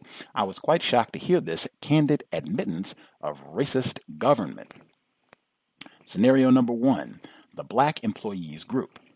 I have been participating in this group in the group meetings to network with black staff, gather intel on white employees, and support internal black specific initiatives activities. I've been quite open about my participation in the group, telling white coworkers I'm attending a meeting, etc., and candid during meetings about my knowledge of fake liberals and how they are all pretending to help. I believe this may be a mistake. Me too. This group is organizing to approach executive leadership about various internal external issues identified to be impacting black people. There have been several planning strategy sessions and meeting requests for data information gathering have been sent to key executives and staff. One high ranking executive already responded, suggesting we broaden the audience beyond African American staff. End quotes. I see this as an attempt to create confusion and neutralize black progress. The group has been asked to advise on a response to the executive, and some see it in the same way. Early on, other group members pointed out how they have seen these types of moves go bad, including backstabbing among black coworkers. I am now considering stepping back my involvement in the group based on problems emerging with white team members and the direction executive leadership is pushing the discussion. Some of the group participants have close relationships with the founder and share anecdotes of their ability to speak frankly to him. This candid culture is also cultivated in the Equity Initiative meetings that the founder also participates in. Internal numbers show the organization is failing to provide certain loans to African Americans, and I am suspicious of the timing of the creation of the POC group. This group was created more recently in conjunction with the Equity Initiative, and I now believe it is intended to neutralize the black group's effectiveness and to shift the conversation to people of color. I'm also starting to realize that it is very possible some of the black staff could be informing, in addition to the possibility of internal monitoring, as we use organizational resources to facilitate the group meetings, etc., email, conference calls, and meetings in rooms where discussion can occur next to offices of white employees. Questions, that she has, does anyone have experience with this type of scenario and the possible outcomes? Please advise on how the group should proceed. Number two, should I continue to put time and energy into pursuing this particular initiative within the group, or could visibility on this topic hurt me? Number three, how could we identify a potential informant saboteur? Number four, I want to address my concerns and give a proposed coded counter-racist response for the executive email to the group organizer, including listening to workplace racism, but feel it's more appropriate to do it covertly at this time. I was thinking of printing out my response to the executive's email and meeting off-site to express my concerns, give advice, and request it to be read to the group anonymously. Please share additional analysis or insights. she is requesting uh, feedback uh, and she needs this pronto. So if folks have commentary on this, would appreciate it. Please dial in. If you need a question repeated, uh, I can do so. Uh, I'll, I'll give some of my quick thoughts. Uh, number one, I would not, on any job, uh, make an effort to go around and identify white liberals or to talk about how I know that these people are racist uh, and how duplicitous they are in the workplace, I probably wouldn't do that. I would probably, if I have figured it out, I would just keep that information to myself. Uh, the, in my opinion, doing that sort of thing just calls more attention to you where they say, oh, we have a Negro that is less confused who kind of knows a little bit about what's up with us. You know, we're going to make sure that we go extra hard in mistreating this individual. That's what I've seen a lot of. I haven't seen where it benefits a non white person to uh, tell racist man, racist woman, racist child that, hey, I know what's going down on the plantation. Generally speaking, that doesn't work out for us.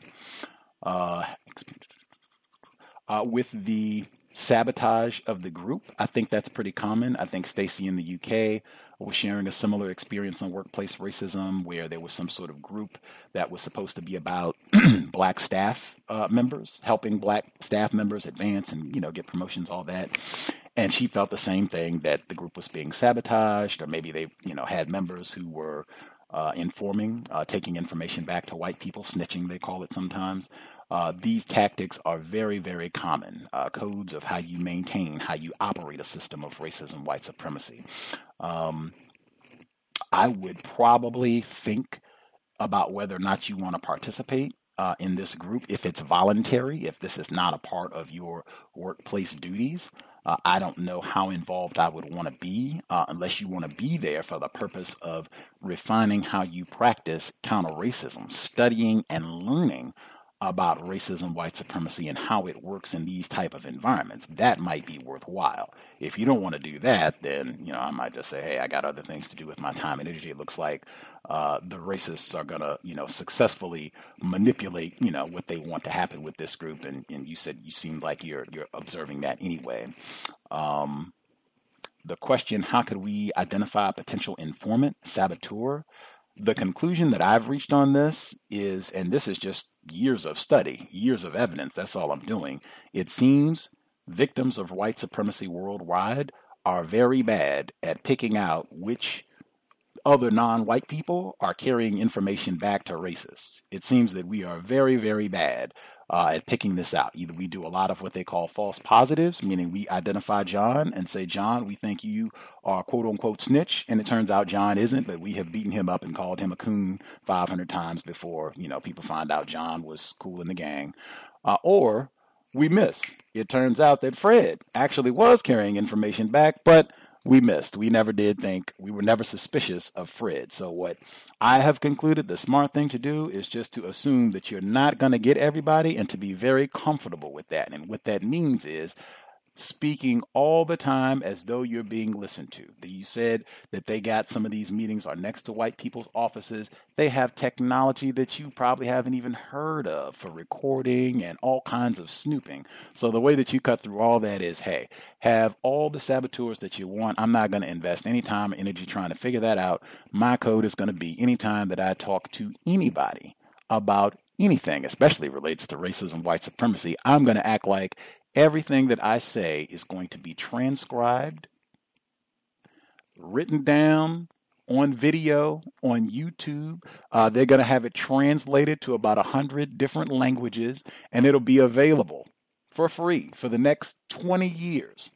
Just get accustomed to functioning that way, and that way it's no problem. No problem. I will, as Mr. Fuller said, I will stand by my word, by my work, anytime, any day. That doesn't that means regardless of what you take back to, you know, whomever, all of the whites, you can, you know, send it to all of them. Yes, that's what I said. Is there a problem with that? That, in my view, is the best way to handle it because the evidence shows that we just have failed. And if at this point, this problem has been going on for centuries, if we haven't gotten better at solving that problem of picking out which non white people are quote unquote snitching, we're not going to that's how you solve problems, in my opinion. To just say we're not going to do it as long as the system exists. Racists have got that on lock, it seems. What do you do to compensate? Last question. Additional. Uh, and, and, the same thing with question four about it being read anonymously. Same thing. I think there's probably a high likelihood that whites on your job would figure out who read it, especially if you're going to meet with the non white people off site and talk to some of them. Again, you don't know who's talking to them. Whites can apply all kinds of pressure to non white people. Uh, if you want it shared uh, on the job, I would say be willing to have it associated with your name. If you don't want to do that, then I'd say you don't want to share it. That would be uh, my view on it. I think that's the way that things uh, have to operate in a workplace situation because so many times efforts to try to conceal and be secretive about it, so many times that just gets uh, foiled and then you have all kinds of problems. So if it's something that you want said, uh, if you're not willing to say it, put it in your workplace journal and again study learn what's happening in your environment. Uh, if folks if what i'm saying doesn't make sense it's not logical you can certainly say that or if you just have your own views your own answers to these different questions uh, please share. She is requesting insight uh, and insight pronto. Uh, with that we'll get to the callers. The number 641 715 3640 the code 564 943 pound. Press star six one if you would like to participate. If you could take five minutes to share your commentary, that would be great. Uh, make sure that everyone gets an opportunity to speak. You could use your mute button as well, that would be super appreciated. Uh, if you know you got people making noise uh, in the background doing whatever, uh, just make your commentary and then mute your line. That'll be great. You can open your line back up if you have more to say. Uh, if we could not use metaphors, that would be great. Uh, it's been my experience that racists frequently they will make comparisons analogies between entities that are not separate at or not equal at all. But they will insist, oh, yeah, these two things, they're almost, you know, identical. They'll do this consistently. That is a form of master deception. That is an act of white supremacy. Non white people, we've been exposed to this sort of behavior for a long time. And many of us, Gus T. Renegade included, we are still learning. We have not come to conclusions. And so sometimes we don't have the, logic to articulate our views. We will substitute and use a metaphor. And often that just contributes to a lot of confusion. If we can make an effort to be explicit, exact about what it is we want to say, that would be super appreciated. I will prompt about that. Uh, with that, we'll go ahead and get to the folks who, uh, first few folks anyway, who uh, dialed in. If you have a hand up, proceed.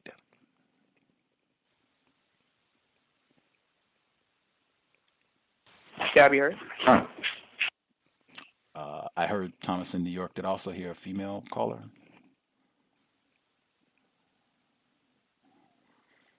Maybe I didn't. I thought I heard a female caller. Uh, I guess Thomas in New York. Did you want to go first? I also heard a female caller. Um, she could go first. Uh. Um, can I be heard? Yes, ma'am. Um, this this is black male, black male. Oh, okay. Sorry about that. Apologize. Yeah. Um. Uh. Good evening, Gus. This is um Kwame from the Bronx. Uh, I'm the black male caller that called in last week, um, seeking advice about how to get over a recent breakup that I had with a black female um, that broke up with me basically because of my views on racism, white supremacy, and just want to thank you again for the uh, uh, for the advice. Um, thank you and all the callers. Um, this week was like really uh, hard, especially I felt like a real a little lonely this week because of the um, European sex ritual known as Valentine's Day, uh, the horror days, as Dr. Kamau Kambon would call it, H O R R O R um, D A Z E. And um, yeah, so it was rough.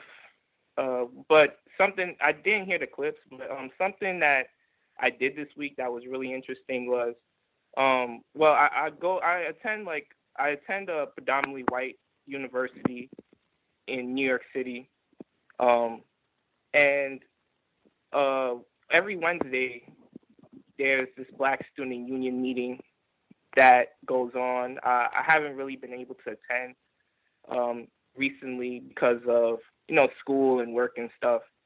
But this week I, I was able to go. I found time to go, and they were talking about Valentine's Day and one of the emphasis, um, one of something that was emphasized during this meeting was interracial relationships. Eight, um, area eight, which was that's the cowbell, and it was really um, nauseating and really an interesting conversation. Uh, so, uh, at the meeting, it was just a lot of black male misandry. That's something that I noted at this meeting basically, um, it's something that Dr. Tommy Curry uh, talks about a lot, and I'm in complete agreement with him. Everything he says about the black male misandry that goes on on these college campuses, it's it's 100% true. It's like these black females at this meeting. It was basically the ratio of this meeting was about 30 black females to about five black males at this meeting, and it's like all the black females at this meeting were going on these long rants and tirades about how no good black males are and how much you know, we're trifling. That's a word that was used often. Uh, I tried to get a definition for that term because I remember, I know you like to say how words are important, and they are important, but uh, didn't didn't get an infin, uh, definition for the word trifling from any of these black females that were using this term so much um, to describe black males, and it was just real uh, a lot of confusion that went on. Uh, a lot of black females on this college campus had have you know white boyfriends and things like that, and it was really and they were yeah exactly and they were big enough. They were uh how can I say this? They were really they used a lot of a lot of nice terms to describe their relationships and was just really giving a lot of these white males props for you know for dating them and while at the same time disparaging all the um black males. And you know the black males in the at the meeting you know they were all really respectful. Me included we were all really polite respectful.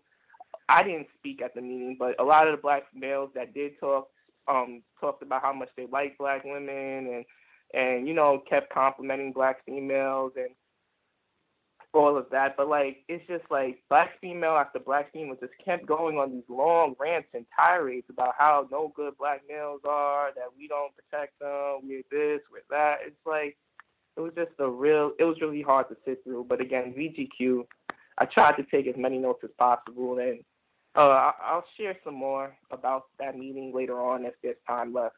So um, thanks again for letting me share. Indeed, indeed. I I don't know. Maybe I just have a warped sense of humor, but I thought that was uh, hilarious that you were not able to get a definition for the word trifling uh, at a meeting with folks who are presumably, you know, college educated or in the process of being college educated. But words, definitions are very very important. Uh, and I have seen where a lot of conversation, particularly conversations where there could be like conflict, uh, major disagreement, where sometimes just halting and asking for a definition, like, whoa, everything uh, can stop when you find out people are using terms and don't really have a definition that they can give you in a clear, concise manner. Uh, that can be a, a, big, big problem. We might need to slow the conversation down. Uh, with regards to what happened at the meeting, the the actual ratios. I don't think that's surprising. I think that's the way racists have been operating education in this part of the world for a while in terms of really making sure that fewer and fewer uh, black males are getting any sort of even remnant of quality education. Not, I think that's been pretty consistent for a number of years. Uh, and in terms of black people griping and complaining about other black people, that is all day activity uh, under the system of white supremacy, whether it's black males complaining about black females, black females complaining about black males, uh, black whatever, older people complaining about black children. That happens in a variety of forms worldwide. Uh, one of the major products of racism, white supremacy. And in my view, when we are not identifying what is causing all of these problems as racist man, racist woman, racist child, invariably that is what's going to happen. It's going to be some form of that, just sitting around and, but and I mean, even if you just come to the end, like, oh, okay, so black males are worthless and you know trifling and can't protect, all of which you know might be true under the system of white supremacy. What should be done? Uh, you can just try to solve problems as quickly as possible. Uh, other folks who dialed in, if you have a hand up, if you have uh, responses to any of the questions the listener was requesting feedback for, that would be grand. Uh, if you have other commentary, feel free. Oh, Thomas in New York, did you want to go? You yielded. Yes, sure. Um, thank you, Gus. Um, you know, one thing I do notice is even for my cousin um, and a few other young females that I've spoken to, is that somehow colleges um, indoctrinating um, these young black women into these ideologies, um, I believe, where they don't see a future with black men. Um, they, they speak very negative about black men. Um, you know, it, and I, I find it to be clear cut across the board. Um, and it, it changes the way they think, you know, to me in general. And um, also, um, they think they're feminists and um, they think that somehow they're included in this um, feminist movement. When um, I think that's a very dangerous mindset because they're not. Um, but you know, I could be wrong. Um, I did have some things I wanted to add about the clips, and uh, if time persists later, I, w- I did have something I wanted to add about the lack of black athletes in the Olympics and why I think that is. Um, the Kumbaya or um, Come Here Boy, I guess, um, clip that was very interesting because um, you know once again white supremacy. I always thought that that was some um, white Catholic Kumbaya. I remember them singing in, in um, Catholic school um, in, their little uh, mass sessions and stuff. So I'm glad that I got some clarity on that. Comes from the Gullah people.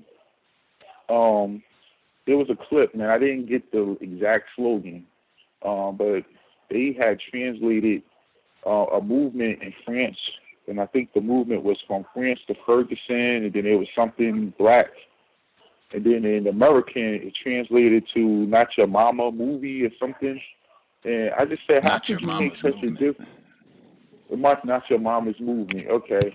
So how can there be such a huge um, uh, disparity in how it's translated from one language to the next, unless white supremacists are involved? And I just think that that's amazing how they got away with that. Um, also in the the clip from um overseas, um, I mean they were talking about this um organization that was being charged with some of the rape in um Haiti and things of that nature, and um how that's even outdone the Olympics in as far as uh, front page news in in the UK. And then the, the, it seems like their penalty is 1,600 people, you know, drop their subscription to this um, organization. You know, I mean, like, you know, that's nothing. you know, you you have an organization that's blatantly found to be doing things wrong, and this is a, a huge thing with white supremacy. And they'll show you a number like they're being tarnished, you know, 1,600 people, but they probably have you know, they have millions of people who are um, donating to this organization, and only 1,600, you know, feel the need to drop it. So, um, you know, I just think that's um, just how they work things. Um, the clip about um, the movie Black Panther. Um, and uh, one thing that uh, I heard Scotty Reed say that I think is interesting is the longer when you put in a search for the Black Panthers, you know, do you come up to the actual Black Panthers? Now the movie has pretty much taken that away. Um, when I was a kid, and I hate to use this um, metaphor, but I think it, it fits um, very well. We had our Wakanda. It was called Zamunda. Um, this um, make-believe African kingdom. This sophisticated, well-dressed people living well in decadence. You know, and Wakanda is like the modern day version of that. Um, they just added a little technology to it. In a ranch country, you know, 500 years in the future with all these resources that they control. So, you know, it sounds great, but in the same clip, they say um, they're in Kenya, and Disney, who's having this big time screening, which I know they're spending a lot of money for to promote this movie, they're in an IMAX with no air conditioning you know. So it's just so unrealistic. You know, none of the African countries control their resources. None of them are living, you know, 500 years in the future. Let's talk about maybe 500 years in the past. So um, it, this is just um, Hollywood make believe, and uh, I don't really subscribe to it for that fact. Um, the clip you played about Washington State legalizing weed and then the arrest of um, blacks had doubled in 2016. And I, I said it um, a while back on the show. When they legalize weed, they're gonna come down twice as hard on those who selling weed illegally. You know, um, they don't. They're not gonna be legalizing for one people and then um, having competition out on the corner. So um, I think that that pretty much showed that um, they, they they're gonna cut out the local people and um, that those people are going to be coming down on twice as hard. Um, Nikolas Cruz um, is a white identity extremist. heavy web presence in the neo-Nazi sites and their chat rooms, post and reposting their comments. He has racist tattoos. Um, he posted he was going to shoot up the school on someone's YouTube page. That person informed the FBI, and the FBI never followed up on it. They never arrested him. They never disarmed him, even though he has a mental illness. Then you got Raqueen Bolaquan, Bolagun, uh, aka Christopher Daniels, arrested for gun charges or because he had a gun and um in another state he had a domestic dispute, a misdemeanor, and um that disqualified him for having a gun. So they went as far as to go through all of that effort to arrest this black man. And um be the first person charged as a black identity extremist monitored by the FBI. Because of his social media posts. So there's a double standard here. Um, these white people are the ones shooting things up. I can remember just not too long ago, it was a concert where a white person shot up a whole country music concert and uh, was never called a terrorist. And this kid was never called a terrorist. It's just a, a ongoing part uh, um, pattern um, Dylann Roof, Dylann Storm Roof, never called a terrorist, and he reminds me of him. And um, just the last thing I wanted to add, Gus, is um, these people with Spanish last names. Remember, a lot of them are white. I mute my line. Appreciate that, Thomas in New York. Great point about the uh, lack of air conditioning at the IMAX. Uh, other folks who dialed in with a hand up, line should be open. Proceed.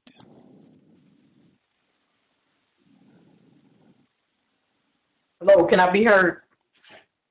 Greetings, Puff. Hello? Hello, hello, hello. Greetings, Puff. How's it going? you. Yes, all right. Uh, quick comment that I wanted to make um, about the uh, person that went to a meeting, and it was more women uh, than men, and he felt outnumbered. And, you know, this is standard operating procedure, you know, in uh I'm talking about I'm speaking from the perspective of black woman. Uh the black woman have not been conditioned uh in the system of white supremacy to cooperate with her man. And you know, they're reinforcing this. I think it's a on on the YouTube website under that Mr. Fox channel. It's a thing. It's a whole like thing of it where uh, one of the white patterns now is they're not showing a black family intact together. So we have never seen a black, you know, cooperation with a with a with a black man or whatever. And so this should be no surprise, as usual. You know, thank the usual suspects for for this. And so uh, the the only thing I can say is he just have to have more patience, a little more patience, or you know, get you know, get someone who is in agreement with, or you know, with with him. But uh, as far as you know, in a meeting and all this, I mean, I personally, I would I would say that I'm I'm sorry about that. That you you know feel uh put upon or whatever, embarrassing in front of a meeting, but this is, you know, as usual, standard operating procedure, you know, for the white supremacy situation. They putting all these biracial kids on TV and all that not to have a black family, a whole, you know, intact black family. They don't they don't show that. They even showed not only in commercials, but like I was watching my nephew is is when he was smaller, they put a thing on TV where wh- I can't think of the name of that show, but it's on PBS where like it looks like a black mother but white father. So they putting it, they conditioning this in TV shows and stuff. And then they also conditioning you, you know, as far as, you know, from little kids. I mean, conditioning the Nickelodeon shows and all that type of stuff, they don't have no dark black kids on there. They got biracial kids on there. And this other boy, this boy so fair skinned, I mean, he's still black. He identifies as a black person. It's not his fault, but you know, it's it's the white supremacist fault. You know, for for making like, and I noticed that with my with my nieces, they only wanna like when my niece goes to a social. She's not but ten. My niece is ten, and she only want to be associated. She don't want to associate and create friendship with a dark black girl. She just want to create a friendship with a biracial kid or somebody. You know what I'm saying? They just conditioning these people to to. Be, in other words, the color Zendaya, the girl, the girl is biracial. She got a white parent, and they constantly conditioning you to be looking at these people on TV instead of a black woman. And so that's all I want to say. Go ahead. Next person. Appreciate that, Puff. I did want to get in uh, quickly. Uh, fair skinned, uh, Mr. Fuller does have in the word guide, uh, and I strongly agree, uh, recommending that we not uh, use the term fair, not reference someone as having fair skin. They use the term fair, that gets associated with justice as well. it uh, suggests that if you have lighter a lighter complexion, less melanin, that you are deserving of justice, correct treatment, uh, and if you are darker skin, you are not deserving of correct treatment. So definitely want to suggest uh, not using the word fair, certainly not fair skinned. And uh, I was thinking even with the film Black Panther, I can't think excluding documentaries, because I really enjoyed the documentary on Winnie Mandela that was on, speaking of PBS, just came out on PBS this month, maybe for Black History Month, even though it's talking about South Africa, but it was fantastic. Loved it. Uh, but excluding documentaries, I can't think of any black movies that I really enjoyed that came out in the last quarter century that has mostly black people in it. Like, I can't think of anything other than I think the Boondocks. That was one, and that's ooh, depending on which episode it is, and Love Jones, and I kind of go back and forth on that. But generally, if it's a lot of black people in the movie, I generally expect it to be a lot of anti-empire, precious. That's kind of what I expect if it's a lot of black people in it. I don't know why I would think Black Panther would be any different. Uh, other folks that we've not heard from at all, if you have a hand up, line should be open. Uh, proceed. May I heard? Yes, ma'am. Is the uh, volume and the sound and everything okay?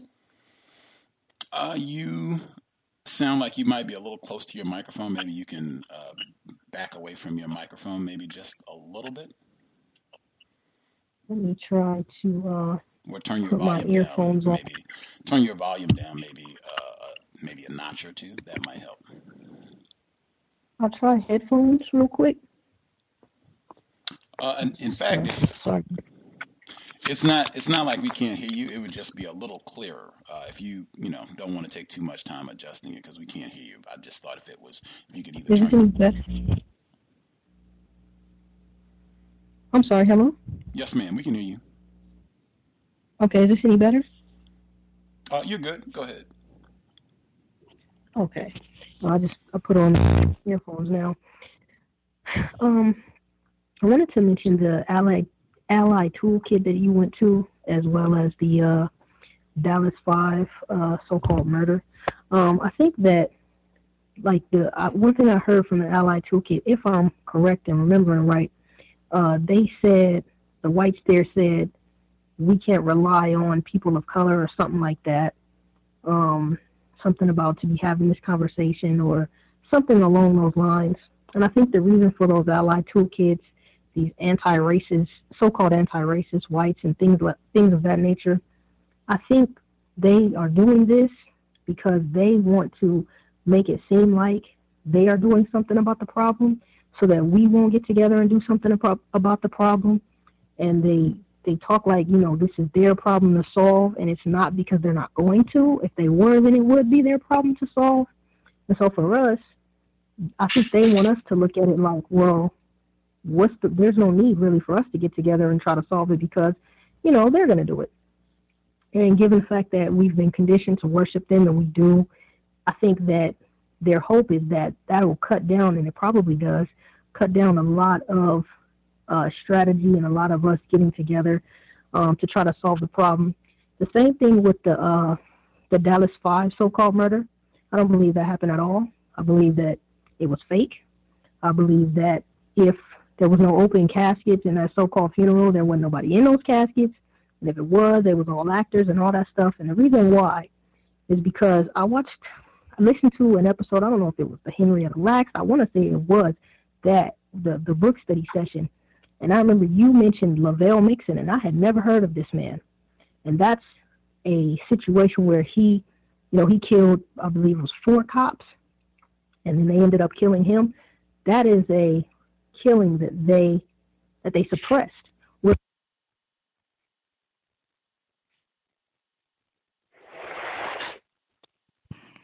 Oh, are you with us, ma'am? HV, are you with us? We're not hearing you. Uh, when you said suppressed, interestingly, the last word we heard was suppressed. Uh, we are not hearing you. I don't know if you got disconnected or uh, if something happened with your audio, but we are not hearing you.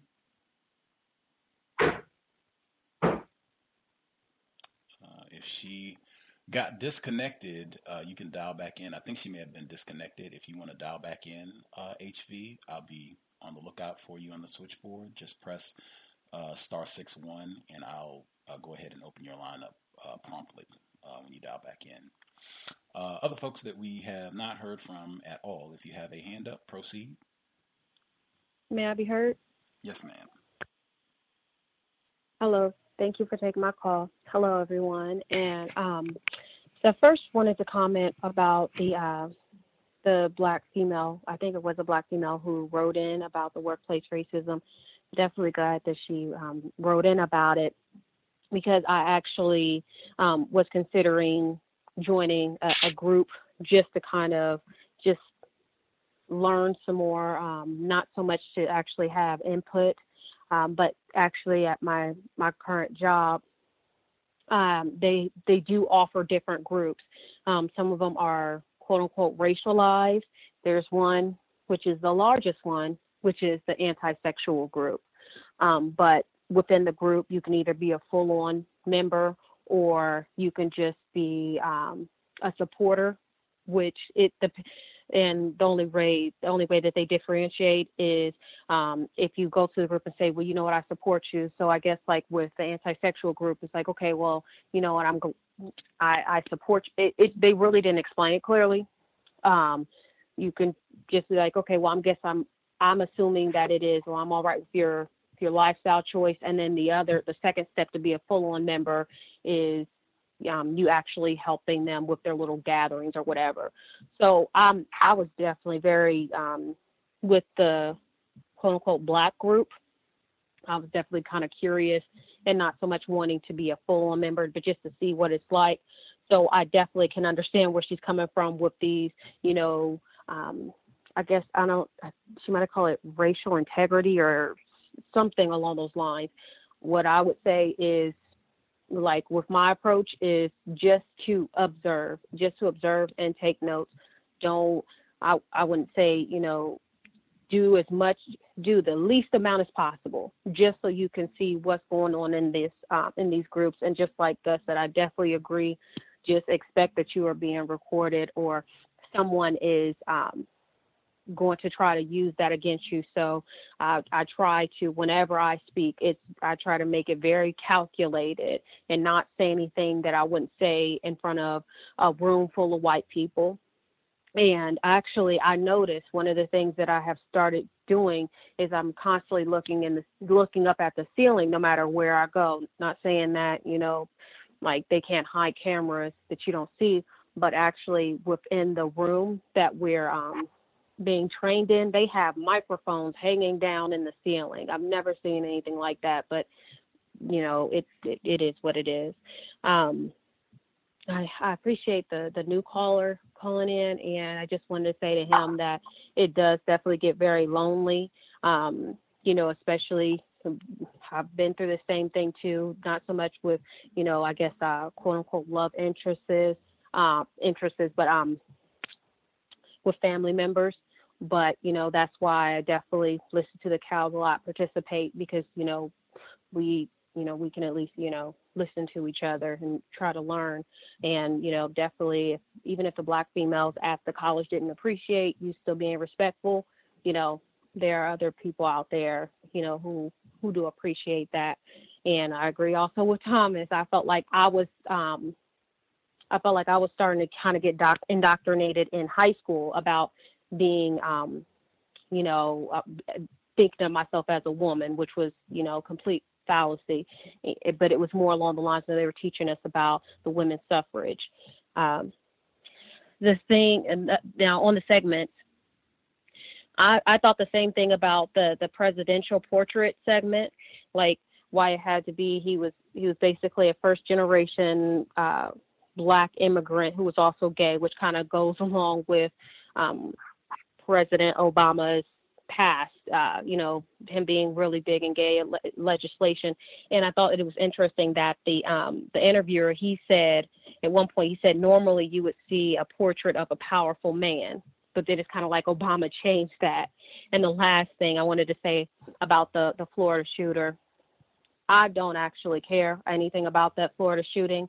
And I say that because, like, still being here, and they don't even refer to the Vegas shooting as the Vegas shooting. Uh, they'll say things like October. And I had to figure out what they were talking about. And it's like, oh, it occurred in October. So you're not even referencing it as the shooting. And, um, and they still have they they have big poster boards. I think one said shoot a 50 caliber for like thirty dollars. It was on this same street. They have a adult strip club, or I, I didn't know how to say it, but they have a strip club, a gun range, and a weed dispensary. So these people absolutely do not care that about any gun legislation. So if they don't care, I don't think we should care either. And I'll meet my line. Thank you for allowing me to share. That is Las Vegas, man. I can, I mean, unless you have been there, that is Las Vegas. What she said, weed dispensary, gun range, strip club, and probably littered with flyers for prostitutes all in between all of those different uh, establishments and chocolate covered deep fried Twinkies on every corner. Only in Vegas, man. like that's why I crack up laughing anytime they talk about justice and more. anyway, uh, great point uh, about the uh, portraits uh, read in via the presidential portrait that uh, we used to have portraits of powerful men, and now we got hmm, obese. Uh, other folks that we have not heard from at all, if you have uh, commentary. And great point as well if you're going to join any of these groups at work like the you know black staffer group or whatever it is going there with the purpose of learning not i'm going here to you know with the initiative we're going to get that I'm going here to learn about how racism, white supremacy works in the workplace, and maybe great environment to try out asking questions. Uh, other folks that we've not heard from at all, if you have a hand up, proceed.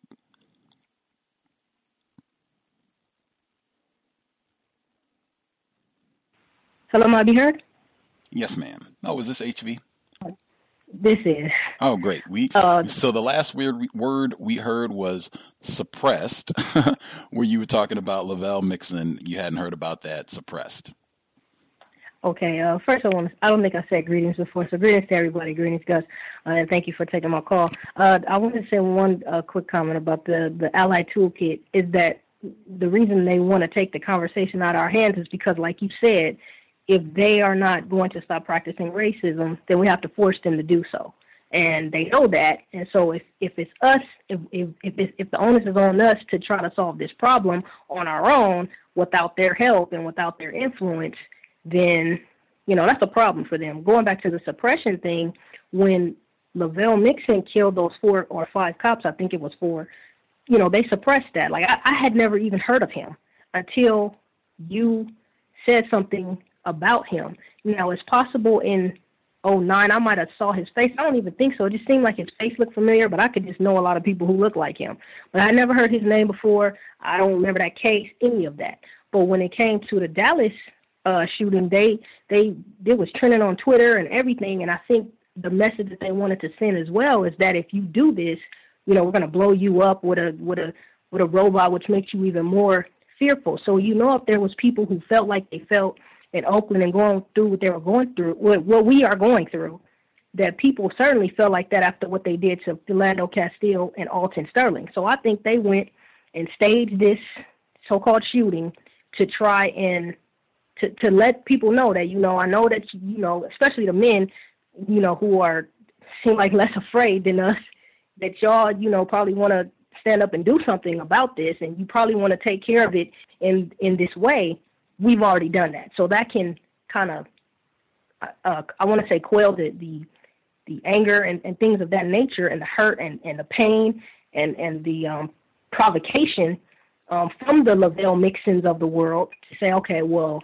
they we we got them back or whatever to you know throw Micah Johnson who may not even exist under the bus and all of that. So I wanted to know, I guess, what people thought about that in terms of you know having these anti-racist and the ally toolkits and all this stuff to try to take the conversation out of our hands for fear of what might happen to them if we are the ones who are strategizing about this issue and if we are the ones who are taking action in this war that they're waging against us, like Lovelle Mixon did, and you know some other people. And so that's all I had, and uh, I'll mute my line. Thanks for taking my call.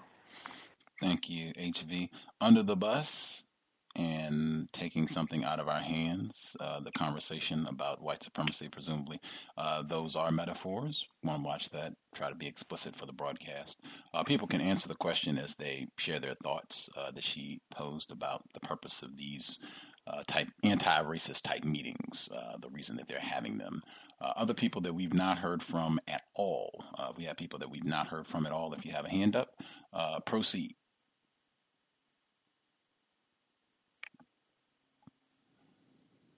Yes, ma'am. Um, can everyone hear me? Yes, ma'am.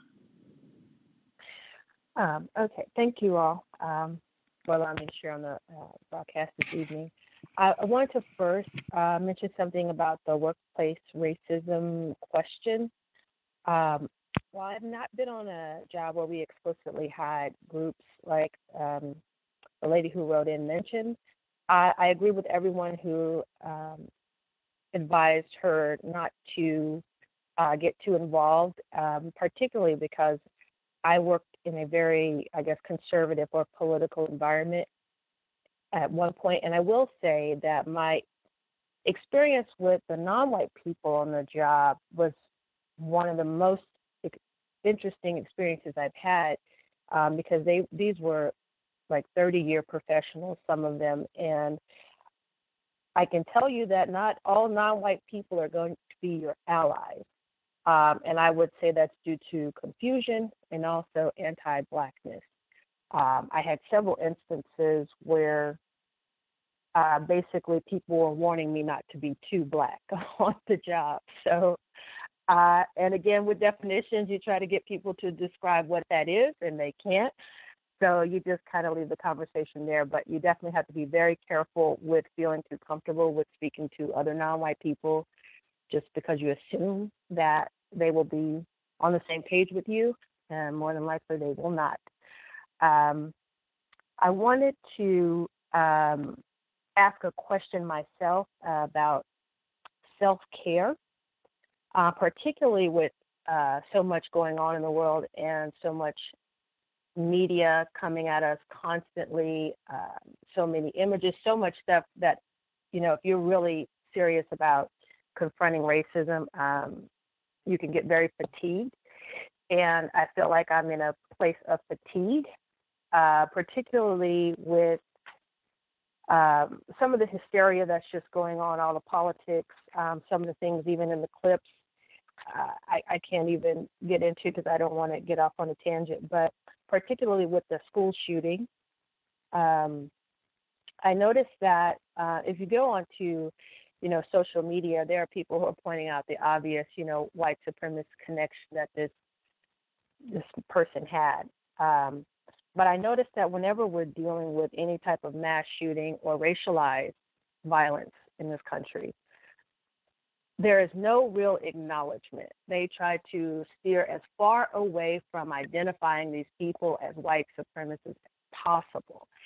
And not only is that just inaccurate, but it's very dangerous, not just for non white people, but a lot of times the white people are the victims of this same kind of violence themselves, and particularly when it comes to school shootings. So I'm not really sure um, why white people are so um, determined not to identify white supremacy for what it is, except for in the cases where it's really like a poor white person, or you know, one one of those people they can kind of, um, I guess, consider white trash, if you will, to use that their term.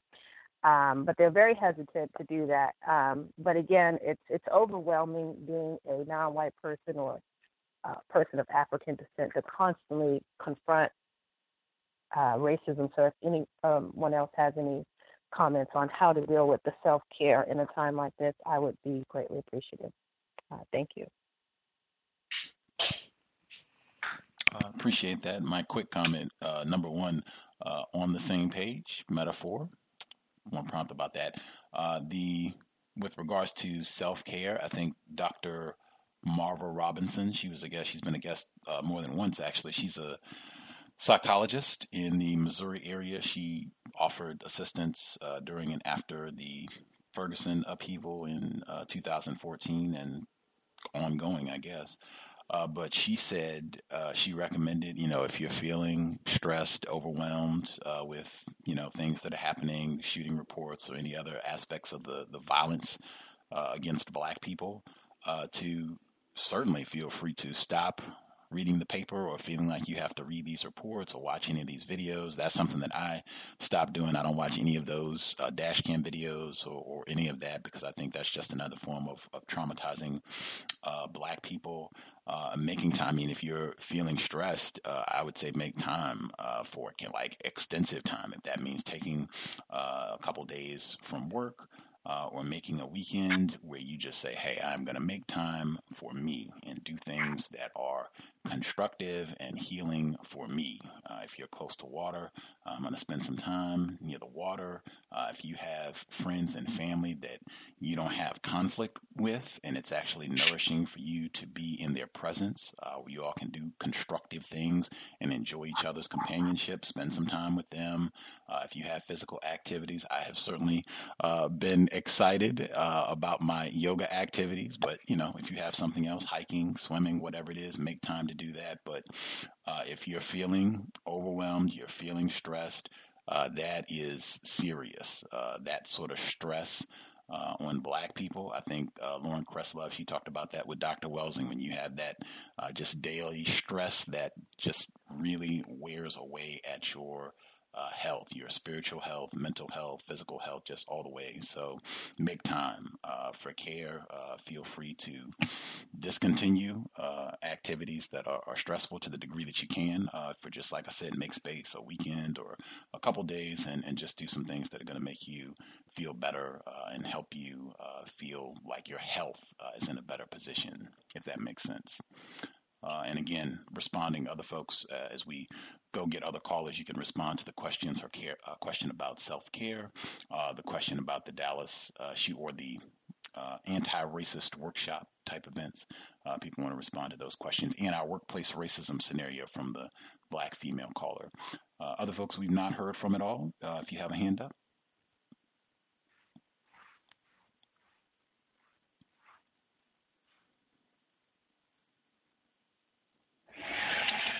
Yes, may I be heard? Yes, ma'am. Yes, good after, uh, good evening, I should say. Uh, I um I did something yesterday that I do not think was uh, indicative of black self-respect. I actually saw Black Panther, um, and it was perhaps one of the most racist pieces of crap I've ever seen. I mean, I'm sorry to say it like that, but it was just, it was just very um, you know, I was listening to the the clip that you played earlier, and I just, you know, they were talking about how this showed, uh, you know, African descended peoples uh, and people across the diaspora as as uh, multidimensional, and it, it actually was a very stereotypical film in a lot of ways. Um, the way they represented uh, these folks from this fictional country, Wakanda, versus uh, descendants of U.S. slaves, and how the descendants of U.S. slaves were savages, and uh, you know, then they all get into a fight over who's going to, or should we save the white people or not. So now we're fighting over white people, and then in the end, well, you know, the Africans were responsible for slavery in the first place, so that's the reason why this kid is such a savage. You know, um, that was an awful film. I actually feel pretty ashamed of seeing it. Um, small consolation, everybody looked absolutely gorgeous in the film, so that was that was a good thing. But yeah, that was just my two cents on that. So with that, I'll mute my line my two cents as a metaphor as well. I don't. The reason that I, I point that out is that often uh, when the metaphors are used, they sacrifice detail, and detail is very, very important as it relates to codification. So, just hoping that people will think about that, be mindful. Uh, I, I'll put that out before we have about 40 minutes before the conclusion of the broadcast, uh, if anybody can think of a film that's came out in the last 25 years, last 25 years, that had a predominantly black cast, and you think it's constructive because I can't think of one. Like I think that is going to end up being a code. Like I mean, that's for me, it's already a code. Like I generally avoid uh, films that have a lot of black people in them. Like The Butler, I never saw that. Uh, I sat through about half of Precious. That was before I had a code uh, on these matters. Uh, I still haven't seen uh, the film with uh, Nate Parker, birth, The Birth of It. I still haven't seen that. Uh, I wish I hadn't seen Fences with Denzel Washington. Man, that was an excruciating uh, experience. Like, yeah, that's that's my general code. Like, I avoid uh, films that have. I expect it to be empire under the system of white supremacy. Other folks that we've not heard from at all. If you have a hand up, proceed. Can I be heard? Greetings, Emmy. I saw myself in the mirror again today, and I said, I do look fit. I know that's right. Good for you. I'm happy about that. Actually, I guess I will make that the first thing I wanted to talk about. Um, I think I'm I'm constantly thinking about you know how to solve our problem of the system of racism, white supremacy, and I'm oftentimes overwhelmed by my research, which indicates that the um, genetic trauma is very real, very quantifiable, and um, epigenetic. And so I spend a lot of time actually trying to learn more about that. And so then I get more and more sad because I think about how many hundreds of years and all of that stress passed on from one generation to one generation to one generation and so forth. And so then um, I actually happened to accidentally stumble upon some research which I think is absolutely fascinating because I was learning about um, organelles in the cell and the mitochondria being a endosymbiont of like an earlier, like it being a, a bacteria endosymbiont of an earlier eukaryotic cell. And so it functions because it's an endosymbiont, it functions differently and independently than the other um, organelles in the cell. What's in it what it does is through the process of fission and or fusion, it can create more of itself without the whole cell having to divide. And people who work out actually have more mitochondria in their cells than people who don't. And so I was just really fascinated about uh, by that. So then I looked it up some more. And, and the mitochondria is the organelle that produces the ATP, which is the like chemical version of energy for the body. It's a very high energy molecule. So, so many of the body's um, processes are run by ATP. So, the more mitochondria you have, the more ATP you have. And the more ATP you have, the less energy you have to acquire from um, like food sources and things like that. And the more energy you can just generate on your own. And the more energy you have, the more processes you can do, including brain function. In addition, though, so there was a study that came out that indicated that although black people age on the outside very well, on a cellular level, we are aging much faster than our white counterparts. And I was devastated um, by that, so I looked into it. Stumbled upon accidental research. What that indicates when you work out and you produce all this mitochondria, the scientists aren't really sure exactly how it happens, but it actually can reverse the cellular aging. And the cellular aging is really scary. And it's essentially when on the ends of your genetic material, there are these regions of just genetic material that doesn't necessarily code for anything important, but it's like a buffer region. Those areas get shorter. Then each generation, as they get shorter, it our DNA can be more compromised. The larger implications of that is that, like, you know, in a couple of generations, if our telomeres are so short in the black population, you know, overall, that we would have less genetic material to pass on and all of our great benefits would be lost. So the point is exercise, moving is extremely important. Not only does it combat um, depression, uh, but it literally can reverse some of the epigenetic traumas that we have suffered under the system of racism and white supremacy. So I was really excited to find that. And that was what I wanted to share with the female callers who spoke.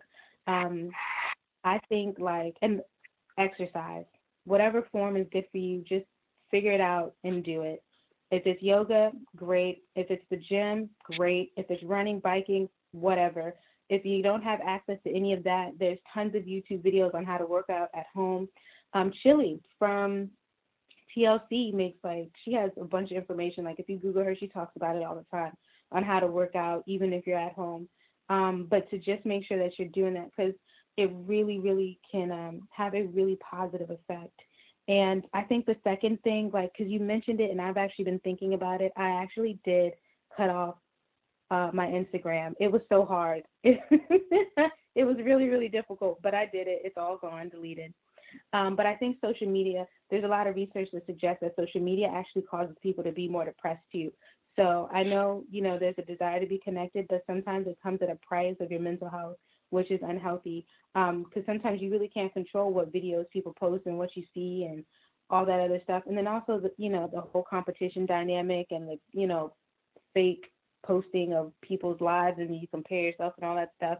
All that just creates um, an unhealthy psychological environment. And, you know, you can create more time by not having social media and actually be happier. Um, and uh, yeah, I guess, oh, and for the workplace commentary, I would say just leave the group. But this is me personally. Like, I'm not a fan of groups at all. I um, don't like working with people and I don't like working in groups and I don't like being in groups for that very same reason that she mentioned in her email. The dynamics people, all of that is, you know, exhausting. And so if there's a way to leave the group, like silently or quietly, calmly, you know, just excuse yourself from the group, leave it alone. That way you don't have to be a part of any of that. Um, and then I agree with all the other callers that said anything about observing. I'm a huge fan of that or, you know i'm a big proponent of that i think just being the weird quiet person who just is always listening is smarter than being the loud person always talking um, and oh and then you mentioned in her email she mentioned about like meeting someone off site and writing something to be read and all of that and it just seemed really messy. Not i'm not trying to be disrespectful it just it didn't seem constructive. Um, and I was I would really reconsider if there's another way that you could go about getting whatever it is that you need, your needs met without doing all of that. I could see that causing way more problems for you um, down the future. And then the last thing I wanted to say, just because, you know, like the female black caller who said she has difficulty with, you know, dealing with the pressures and stress of being black and racism, white supremacy, the clip about the missionaries brought me to tears because I know that all the time. And anytime there's anything anywhere and white people go there, that's what they do all the time to the children and to everybody. And that makes me feel very weak and hopeless and helpless sometimes. Um, because I can only imagine what it's like to be like, I need water, and someone wants you to perform some sexual act on them. And that's it. Thank you for listening. Appreciate that, Emmy. I appreciate that they pointed out the power imbalance that makes these uh, acts of sexual exploitation so incorrect because we point out that same power imbalance on this here broadcast all the time in talking about Area 8. But the thing that I thought about was one of our former guests, uh, Amy Wilentz. We had her on the program some years back. She wrote a book about Haiti. She's been to Haiti many times, white woman, ambulances going by. Um, but when she was on the program, I asked her if she had sexual intercourse with any non white people while she was in Haiti. And, you know, she laughed about this. What are you talking about? I'm married. That was the, re- and I talked about this on the program, but I mean, serious. I wish that this event had been public at that time because it was. This is what this is tied to. Uh, this is not just someone trying to be goofy or what have you on the sex thing. This is what Richard Bernstein, one of the very first guests we had on the program, uh, the west, the East, the West, and sex. The chapter in his book, what is it titled infamously? The whole world is the white man's brothel. brothel. That's what they do worldwide, white man and white woman. That's what they do worldwide. They make movies about that. In fact, they got a, a movie where white women go to, to Haiti and sexually exploit underage black males. That's what they do worldwide. That's one of the principal aspects uh, of racism, white supremacy. So it's not surprise. It's not shock. This is standard operating procedure. Jerry Sandusky is global. Do we have other folks that we missed uh, completely? Can I be heard? Greetings, retired firefighter. Greetings, everyone. Uh, just to uh, speak briefly on the uh, the latest uh, shooting incident that uh, has been popularized lately. Uh, that particular high school and area, uh, I probably can reach it in about 30 minutes from where I stay at because I stay on the edges of Miami Dade County literally only about uh, three to five minutes from the county line into Broward County, where where that uh, high school is located at. Uh, the uh, just to give uh, the listeners uh, a brief understanding of the of the environment is one of those uh, I would say modern day uh, methods that uh, white people put together uh, far as uh, in a codified way the environment itself. Uh, they would uh, have, of course, themselves as the majority, and uh, they would have a uh, a percentage of non-white people uh, in the area. Uh, there are there is a percentage of white people in that area uh, with their children that goes to that school that call themselves Jews.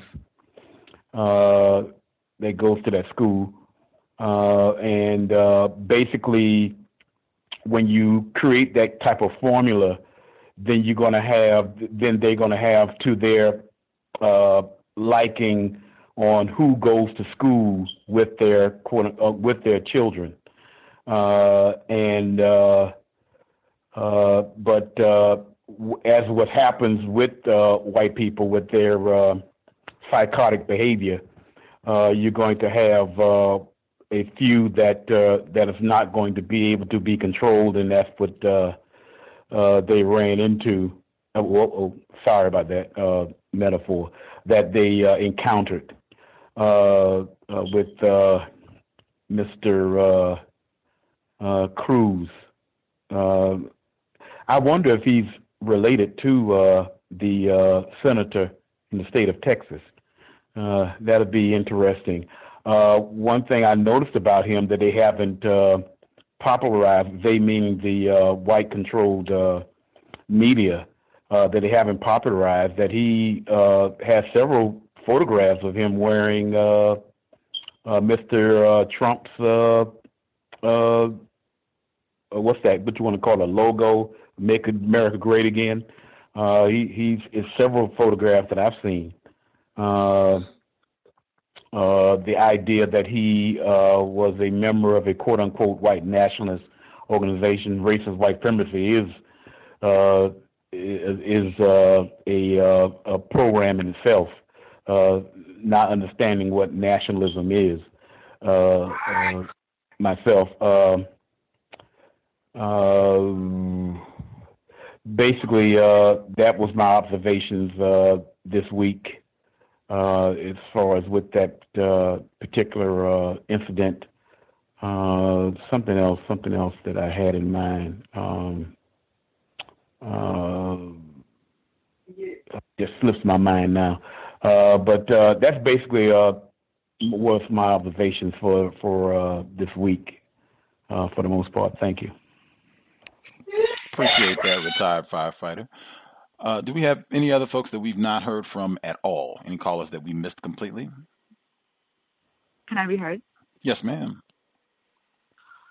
Hello to the callers and guests. This is Ari from the Seattle area. So I wish I would have got to call in last week, the day that we the workshop was. Um, I just had a couple of quick questions and comments to make. Um, I wanted to comment on the White Ally Toolkit workshop that we were both in attendance at last week and ask if you were able to find out if he had a white partner, um, the black male presenter who kind of um, put the whole thing on. I was just presented it. Um, also, I wanted to put on record, and I'm sure you remember the suspected racist that came up while we were in the analyst group who offered to pay for our admissions for getting in. Well, I gave her my Venmo, email, whatever. She never did. Um, even though I, I was writing my email down, I'm like, I don't even expect this.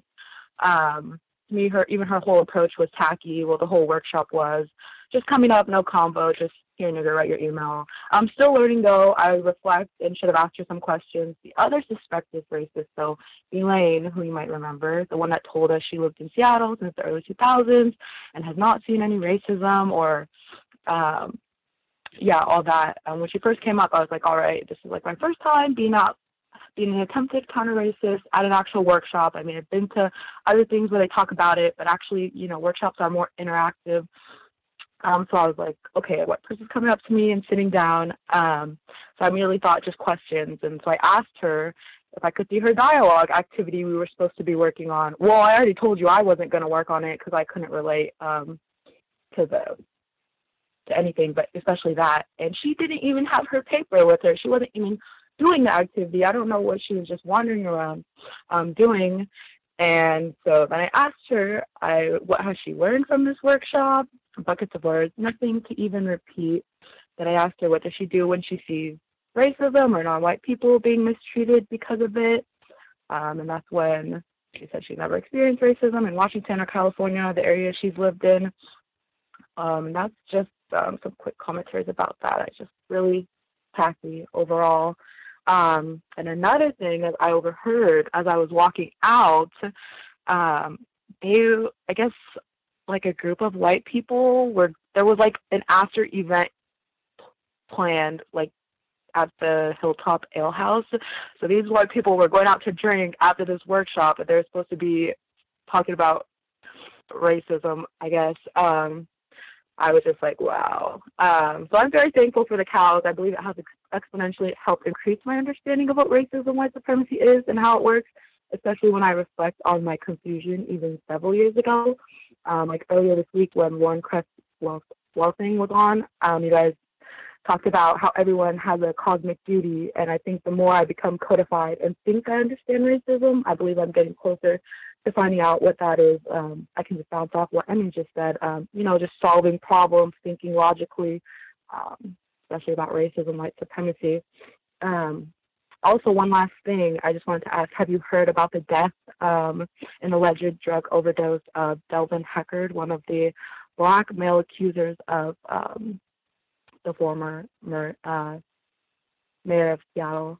Um, yeah, it just happened yesterday, and it was just interesting. I was watching the news, and it was like um, saying there was this fire at the Auburn motel, and I didn't think anything of it. It's just the news was on, and then um, at the same motel that the fire happened, um, there was a report that um, yeah, there was this Delvin Heckard, uh, one of the accusers, he died of a drug overdose. So I know it's new and it's just coming out, um, but I just wanted to know your comments on it, if any, right now.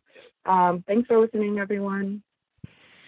Uh, greetings. Good to hear from you. We were both at the White Ally Toolkit uh, last week. I posted the audio. Uh, it's in the iTunes feed. It's on SoundCloud, Black Talk Radio Network. You can, you know, check it out, download.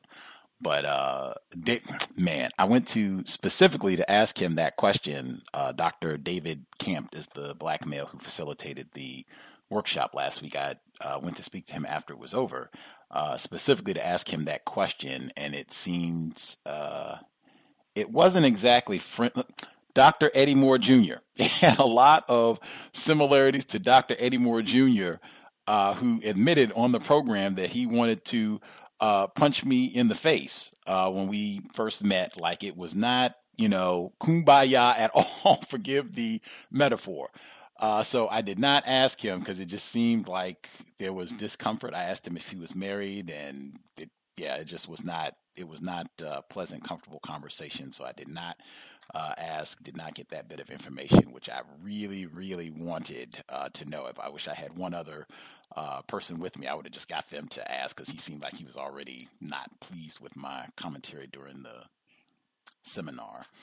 Uh, let's see. I did read about the Ed Murray is the former white mayor of Seattle. I did read that one of his accusers died. I did, I read it in the paper. I didn't see it uh, on television, and they didn't have a photograph in the Seattle Times. Uh, when I read it, I was wondering because I remembered that a lot of his accusers were non-white, and in my opinion, many of them were black. Uh, and it, he didn't he didn't have to step down as mayor until a white person stepped forward. I believe uh, his cousin or something. It's you know been six seven months, uh, but it was a white person stepped forward and said, "Oh yeah, he you know was sexually inappropriate with me too," and then he had to step down. But when it was all non-white people, it was just you know that's just innuendo and rumors, and that is the mayor of Seattle until, you know, whatever. Uh, but I did read that. I did not know it was definitively that this was a non white person that this happened to. Certainly suspicious. Would not surprise me at all if something untoward happened to him. In fact, that was uh, the theory that Chet Dettlinger and Cisco Streetlove, the late Cisco Streetlove, uh, put forward about what was happening with the Atlanta child murders, that that was uh, black non white people black children, black younger people being killed to cover up sexual uh, impropriety, sexual uh, misconduct to quiet all that down. Speculation. Um, yeah, and I will. Oh, and I, I think I spoke to the same white woman that she mentioned, uh, suspected race soldier, who was saying that she had not observed racism, and I think I think that might even be in the audio where I was telling her that I thought uh, that that was uh, an act of racism that I did not believe that at all uh, for any white person, particularly a white woman. She looked like she was like 50, uh, maybe even older than that, to tell me that you've never seen an act of racism. You can't even tell me a time where you yourself, it. Come on, come on.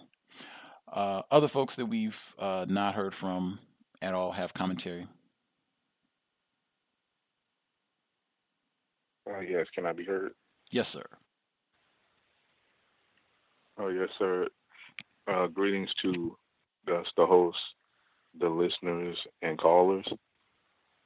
Uh, like I, I, know it was a couple of people mentioning about having a definition for like a term that you're using, and like while the audio segments was playing, I was thinking about like during this week with the uh, the shootings down here, uh, the uh, the uh, school shooting down here in Florida like that term uh, mental illness or mental health kept being used and like nobody I don't know if anybody on the line was looking for like somebody to, to define it. Um, nobody else, uh, you know, presented a definition or nobody, none of the guests like ask for a definition. And if you also notice, like nobody, you know, nobody never said like like not only what is it, but when is it when is it occurring? How do how do you know when it's happening? And you know who does it apply to, who it doesn't apply to, things like that. And also that that slogan, um, guns don't kill people, people kill people. Like I don't know where that came from. That that phrase. Like I was noticing that like people had it on little signs on TV and uh like I heard some people say that as well. And there was a segment I seen on the news where it was an officer, I guess the officer that arrested the uh the uh the shooter. He was saying uh that he almost thought that, hey, this you know, this can't be the guy that did it. Like he looks like the the typical high school kid and uh you know, you, you have to see that as as racism. You know, I don't know if anybody else did, but I'm thinking, you know, if you're less confused, you have to see that kind of speech is uh, supporting racism because he he's saying like, you know, you this this kid can be the one who did it. It's got to be somebody black or something like that. Uh, you know, so that he he knew to wear certain types of clothes and uh, pull a fire alarm, things like that. You know, he he's using logic even to uh, do evil things to harm people. And racism is also there when you have people saying, and this white people saying, well, you know, this this guy was re- reported. He was reported numerous times to the sheriffs and the FBI, and everybody just standing here looking at each other like, why? You know, how could this? How could we have let this happen? And like they're trying to fake the ignorance, like they didn't think it was because he was a white person. And that term, um, black identity extremists, was being used like we're supposed to be the ones being examined and focused on. But he was able to be um, unnoticed and whatnot. Uh, and one one last thing I wanted to mention was, like it seems like when racism comes up, like on a lot of articles and videos that I see, like I'm noticing that there's usually it's the same setup where you have about maybe 25, 35 non-white people, you know, holding up signs. Usually say Black Lives Matter or you know something of that nature, and there is a lot of chance.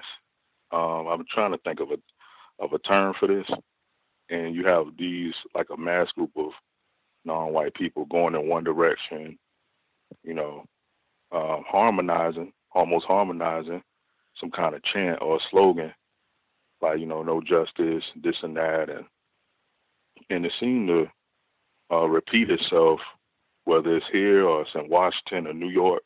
It's the same type of pattern. Like I don't know if anyone else noticed this, but um, like Gus, would you happen to think like this could be uh, influenced by uh, racists, or like like have you observed that?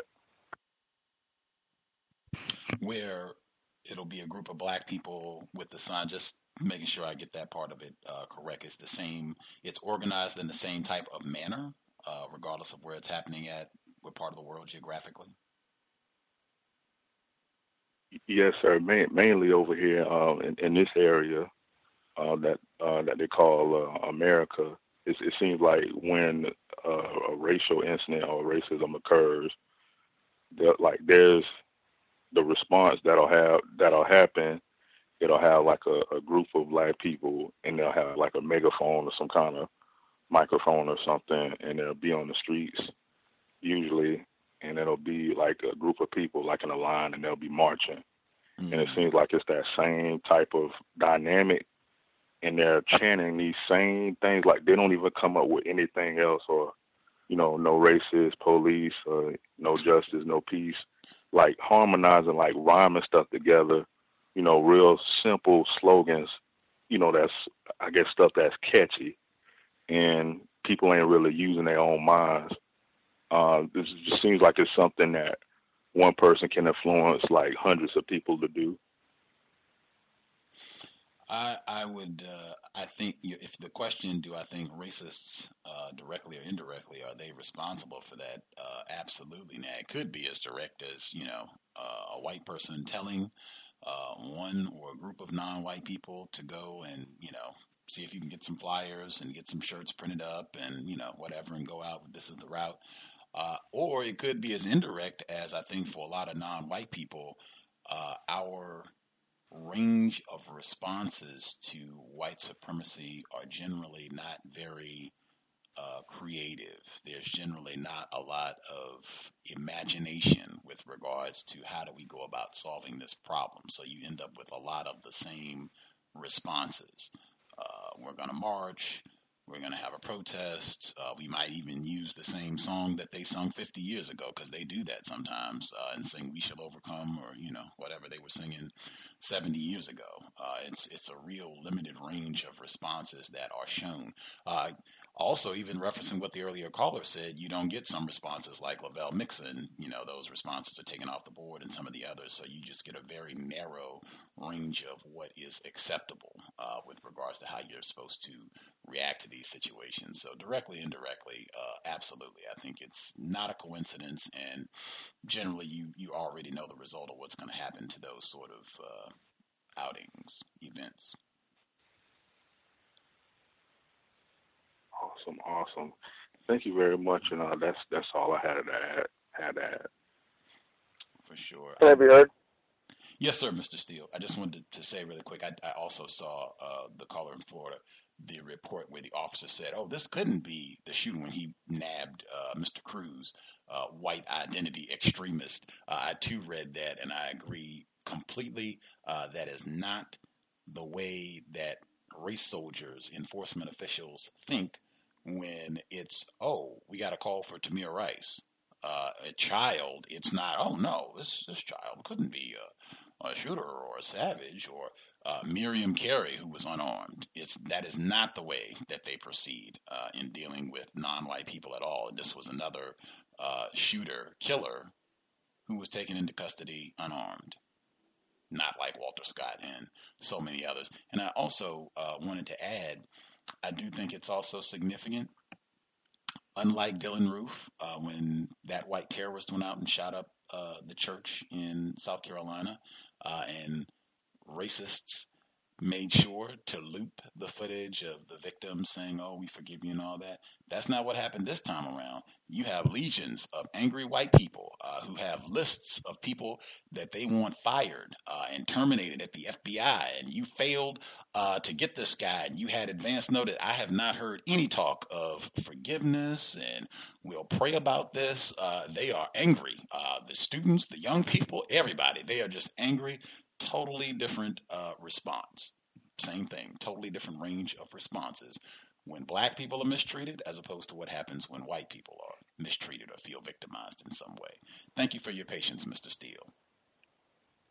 Yeah, not a problem. Um, yeah, this is Ken Steele, and I just wanted to, uh, uh, you know, point out that uh, online you can observe several videos. You can observe several videos of black women being treated with, I guess, more uh, vigor and with more energy um, uh, to towards them um, for not paying their their nail bill um, that was shown for this uh, this uh, I guess, white identity extremists, this uh, suspected white supremacist, or I guess this, I, I don't know, uh, you know, this alleged uh, terrorist over here, you know, he was just taken down. There was barely a scratch on his chin. I think that was the only mark that I, I observed on on his person in any of the mug shots or any of the um, any of the the footage uh, taken from the courtroom. So yeah, he was being treated um, um, very delicately and um, very um, uh, in a very low energy manner when compared to um, uh, minor offenders uh, that we've seen are uh, that are bo- classified as black and especially black females. I mean, I just see this video after video surfacing of um, uh, victims of racism, female victims of racism, um, being viciously beaten uh, for uh, you know for shorting you know the uh, the nail tech 995 for the mani or the petty. And I, i'm just uh I'm I'm I'm really uh, I'm not surprised at this, but the um, the blatant uh, I guess asymmetry in behavior, or I guess the blatant um, I guess disregard for any sort of uh, norms when dealing with uh, you know people who are are blowing up fellow white people even i think that that should be taken as a sign by um uh victims out here that uh these white supremacists are not uh they are are very serious about practicing white supremacy and i believe that they are getting ready to um to make even more um extreme moves. I think this weekend it's very troubling to me that even in the face of uh of uh, danger. I mean, just examples of extreme racist violence.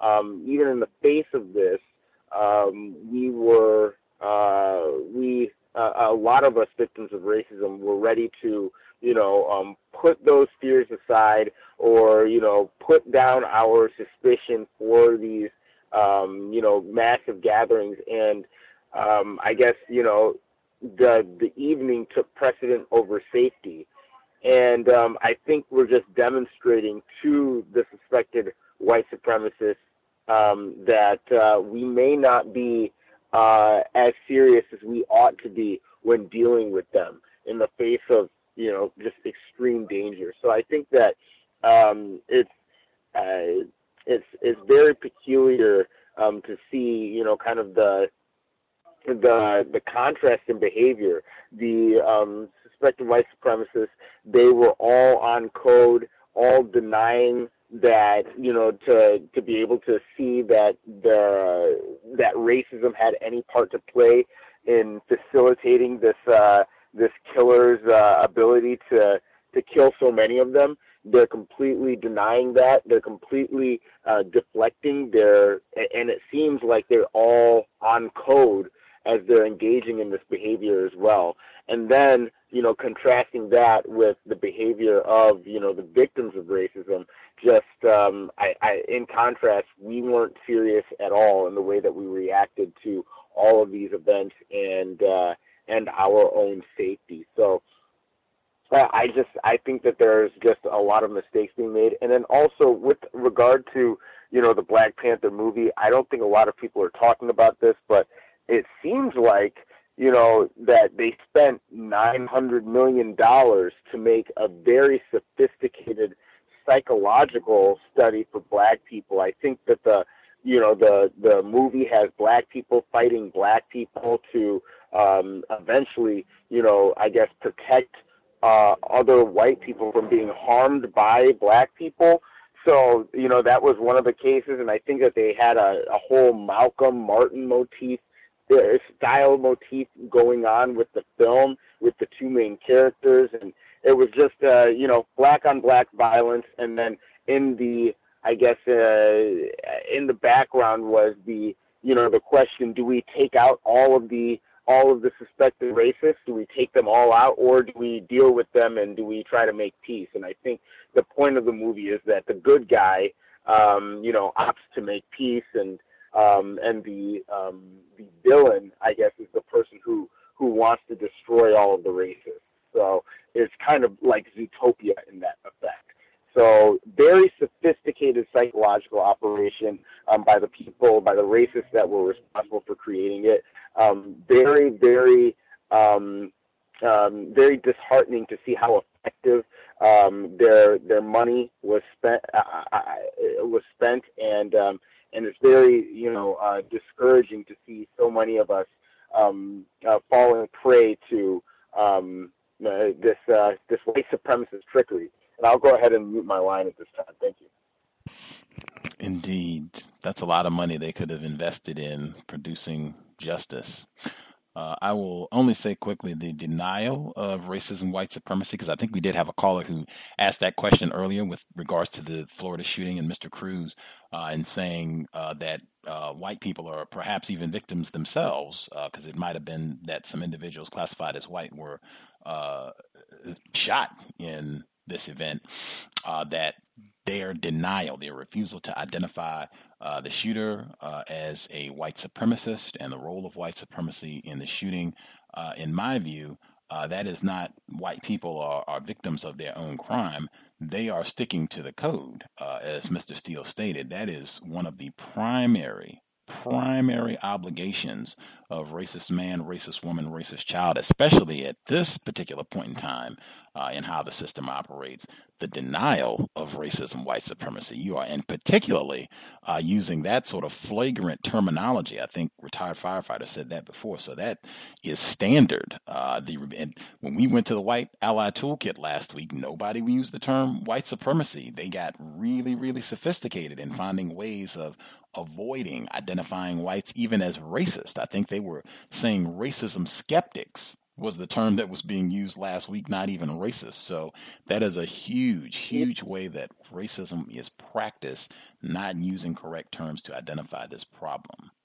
Uh, we are almost at the. Hang, hang on one second, because uh, we're almost at the end of the program. I want to see is there anybody we missed uh-huh. completely? Anybody who had a hand up that didn't get opportunity to speak at all? Oh, the the caller. Can I just say one more thing? The caller uh, seven four three three seven four three three. Did you have uh, comments you wanted to get in? Yeah, have you heard? Yes, sir. Hi, um, I'm a long time listener, uh, first time calling in.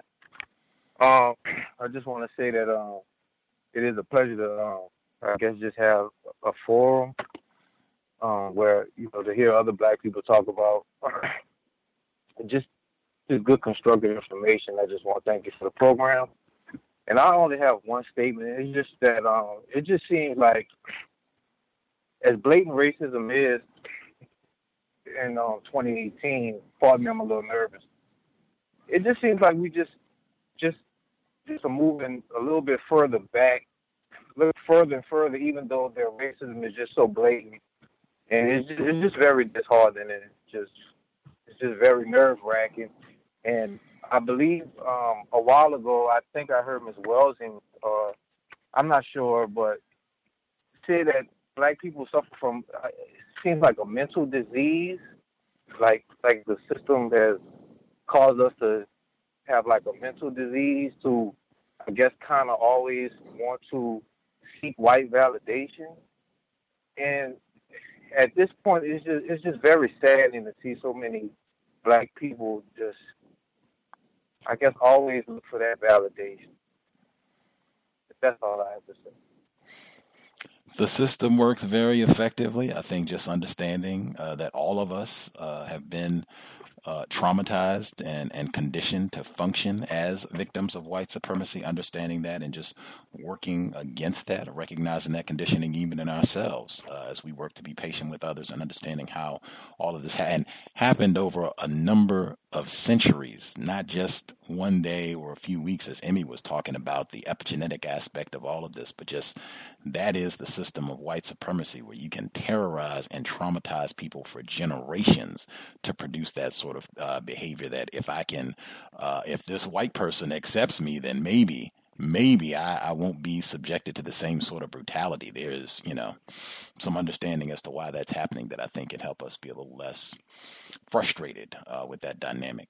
Uh, Mr. Steele, can you get your final comment in in about 30 seconds? Yeah, just real quick. You know, it was um, very interesting following the shooting that um, almost immediately that the people who fit the profile of the shooter um, I'm talking about these ma- MAGA hat wearing, um, you know, violent, uh, gun toting white supremacists. You know, a lot of them were on the internet immediately after the, the incident went down. They immediately blamed the victims of the shooting for not, you know, being so uh, proactive and warning um, you know, alerting people to this. And then when they learned that, you know, that they were proactive in alerting people to this, then they started blaming the, the you know the FBI and everything. And you know they it seemed like they were all working together to throw the blame off of themselves. And um, and this was the you know the same case with the Trump administration themselves. I believe that he was documented for writing them and getting a response from Donald Trump. So um, you know, it's going to be interesting when that letter surfaces. But yeah, they wanted to place the blame on everybody else but the white supremacists Ten seconds. admitted that they were working that they that they were working with this guy. So um, I just wanted to bring that up. Thank you so much. For sure. Appreciate that, Mr. Steele. Uh, that will conclude the broadcast. I hope we did not uh, miss anyone. I think I got all the folks who had uh, hands up. Uh, we will be back. We should be here on Wednesday. That will be uh, the exact date of our nine year anniversary, uh, normal broadcast time. You can tune in Black Talk Radio Network. Facebook page will have all the information uh, updated and ready to go. Uh, if you have questions, problems, guest suggestions, uh, issues with uh, accessing broadcasts in the archives, drop an email until justice at gmail.com. Until justice at gmail.com. Uh, I'm still going through the backlog. I have made significant progress, but I'm still catching up on uh, emails from the period where we were down because of the flood. Uh, thank you all for being patient uh, under extremely unpleasant circumstances, everything but the yoga, uh, extremely unpleasant circumstances. Uh, that's it. I hope folks have a constructive uh, weekend, constructive beginning to the week. Uh, remain codified. Uh, it is serious. Racism, white supremacy is war against non white people. Uh, I think it behooves us all to be uh, alert. White people. Oh, that is what I'll make sure I get in as we wrap things up. Everything about the birthday party that I mentioned previously, everything about the whole day uh, was terrible, like from the beginning all the way to the end.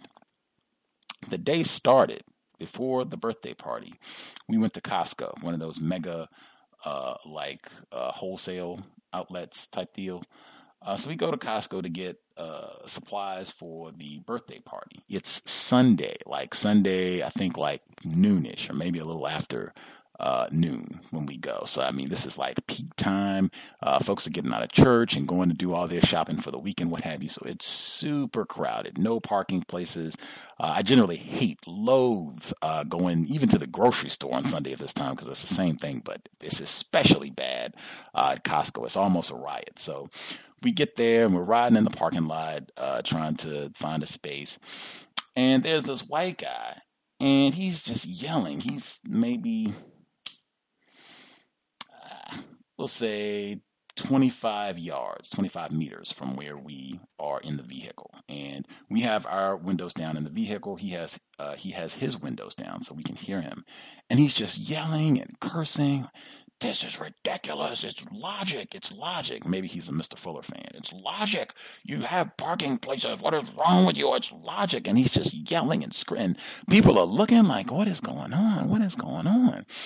And I didn't even want to go at the store uh, at this point because I was like, wow, like this guy could be unstable. He could be on drugs, all of the above. Uh, white people brag about being armed. This is kind of gun country out here in this territory as well.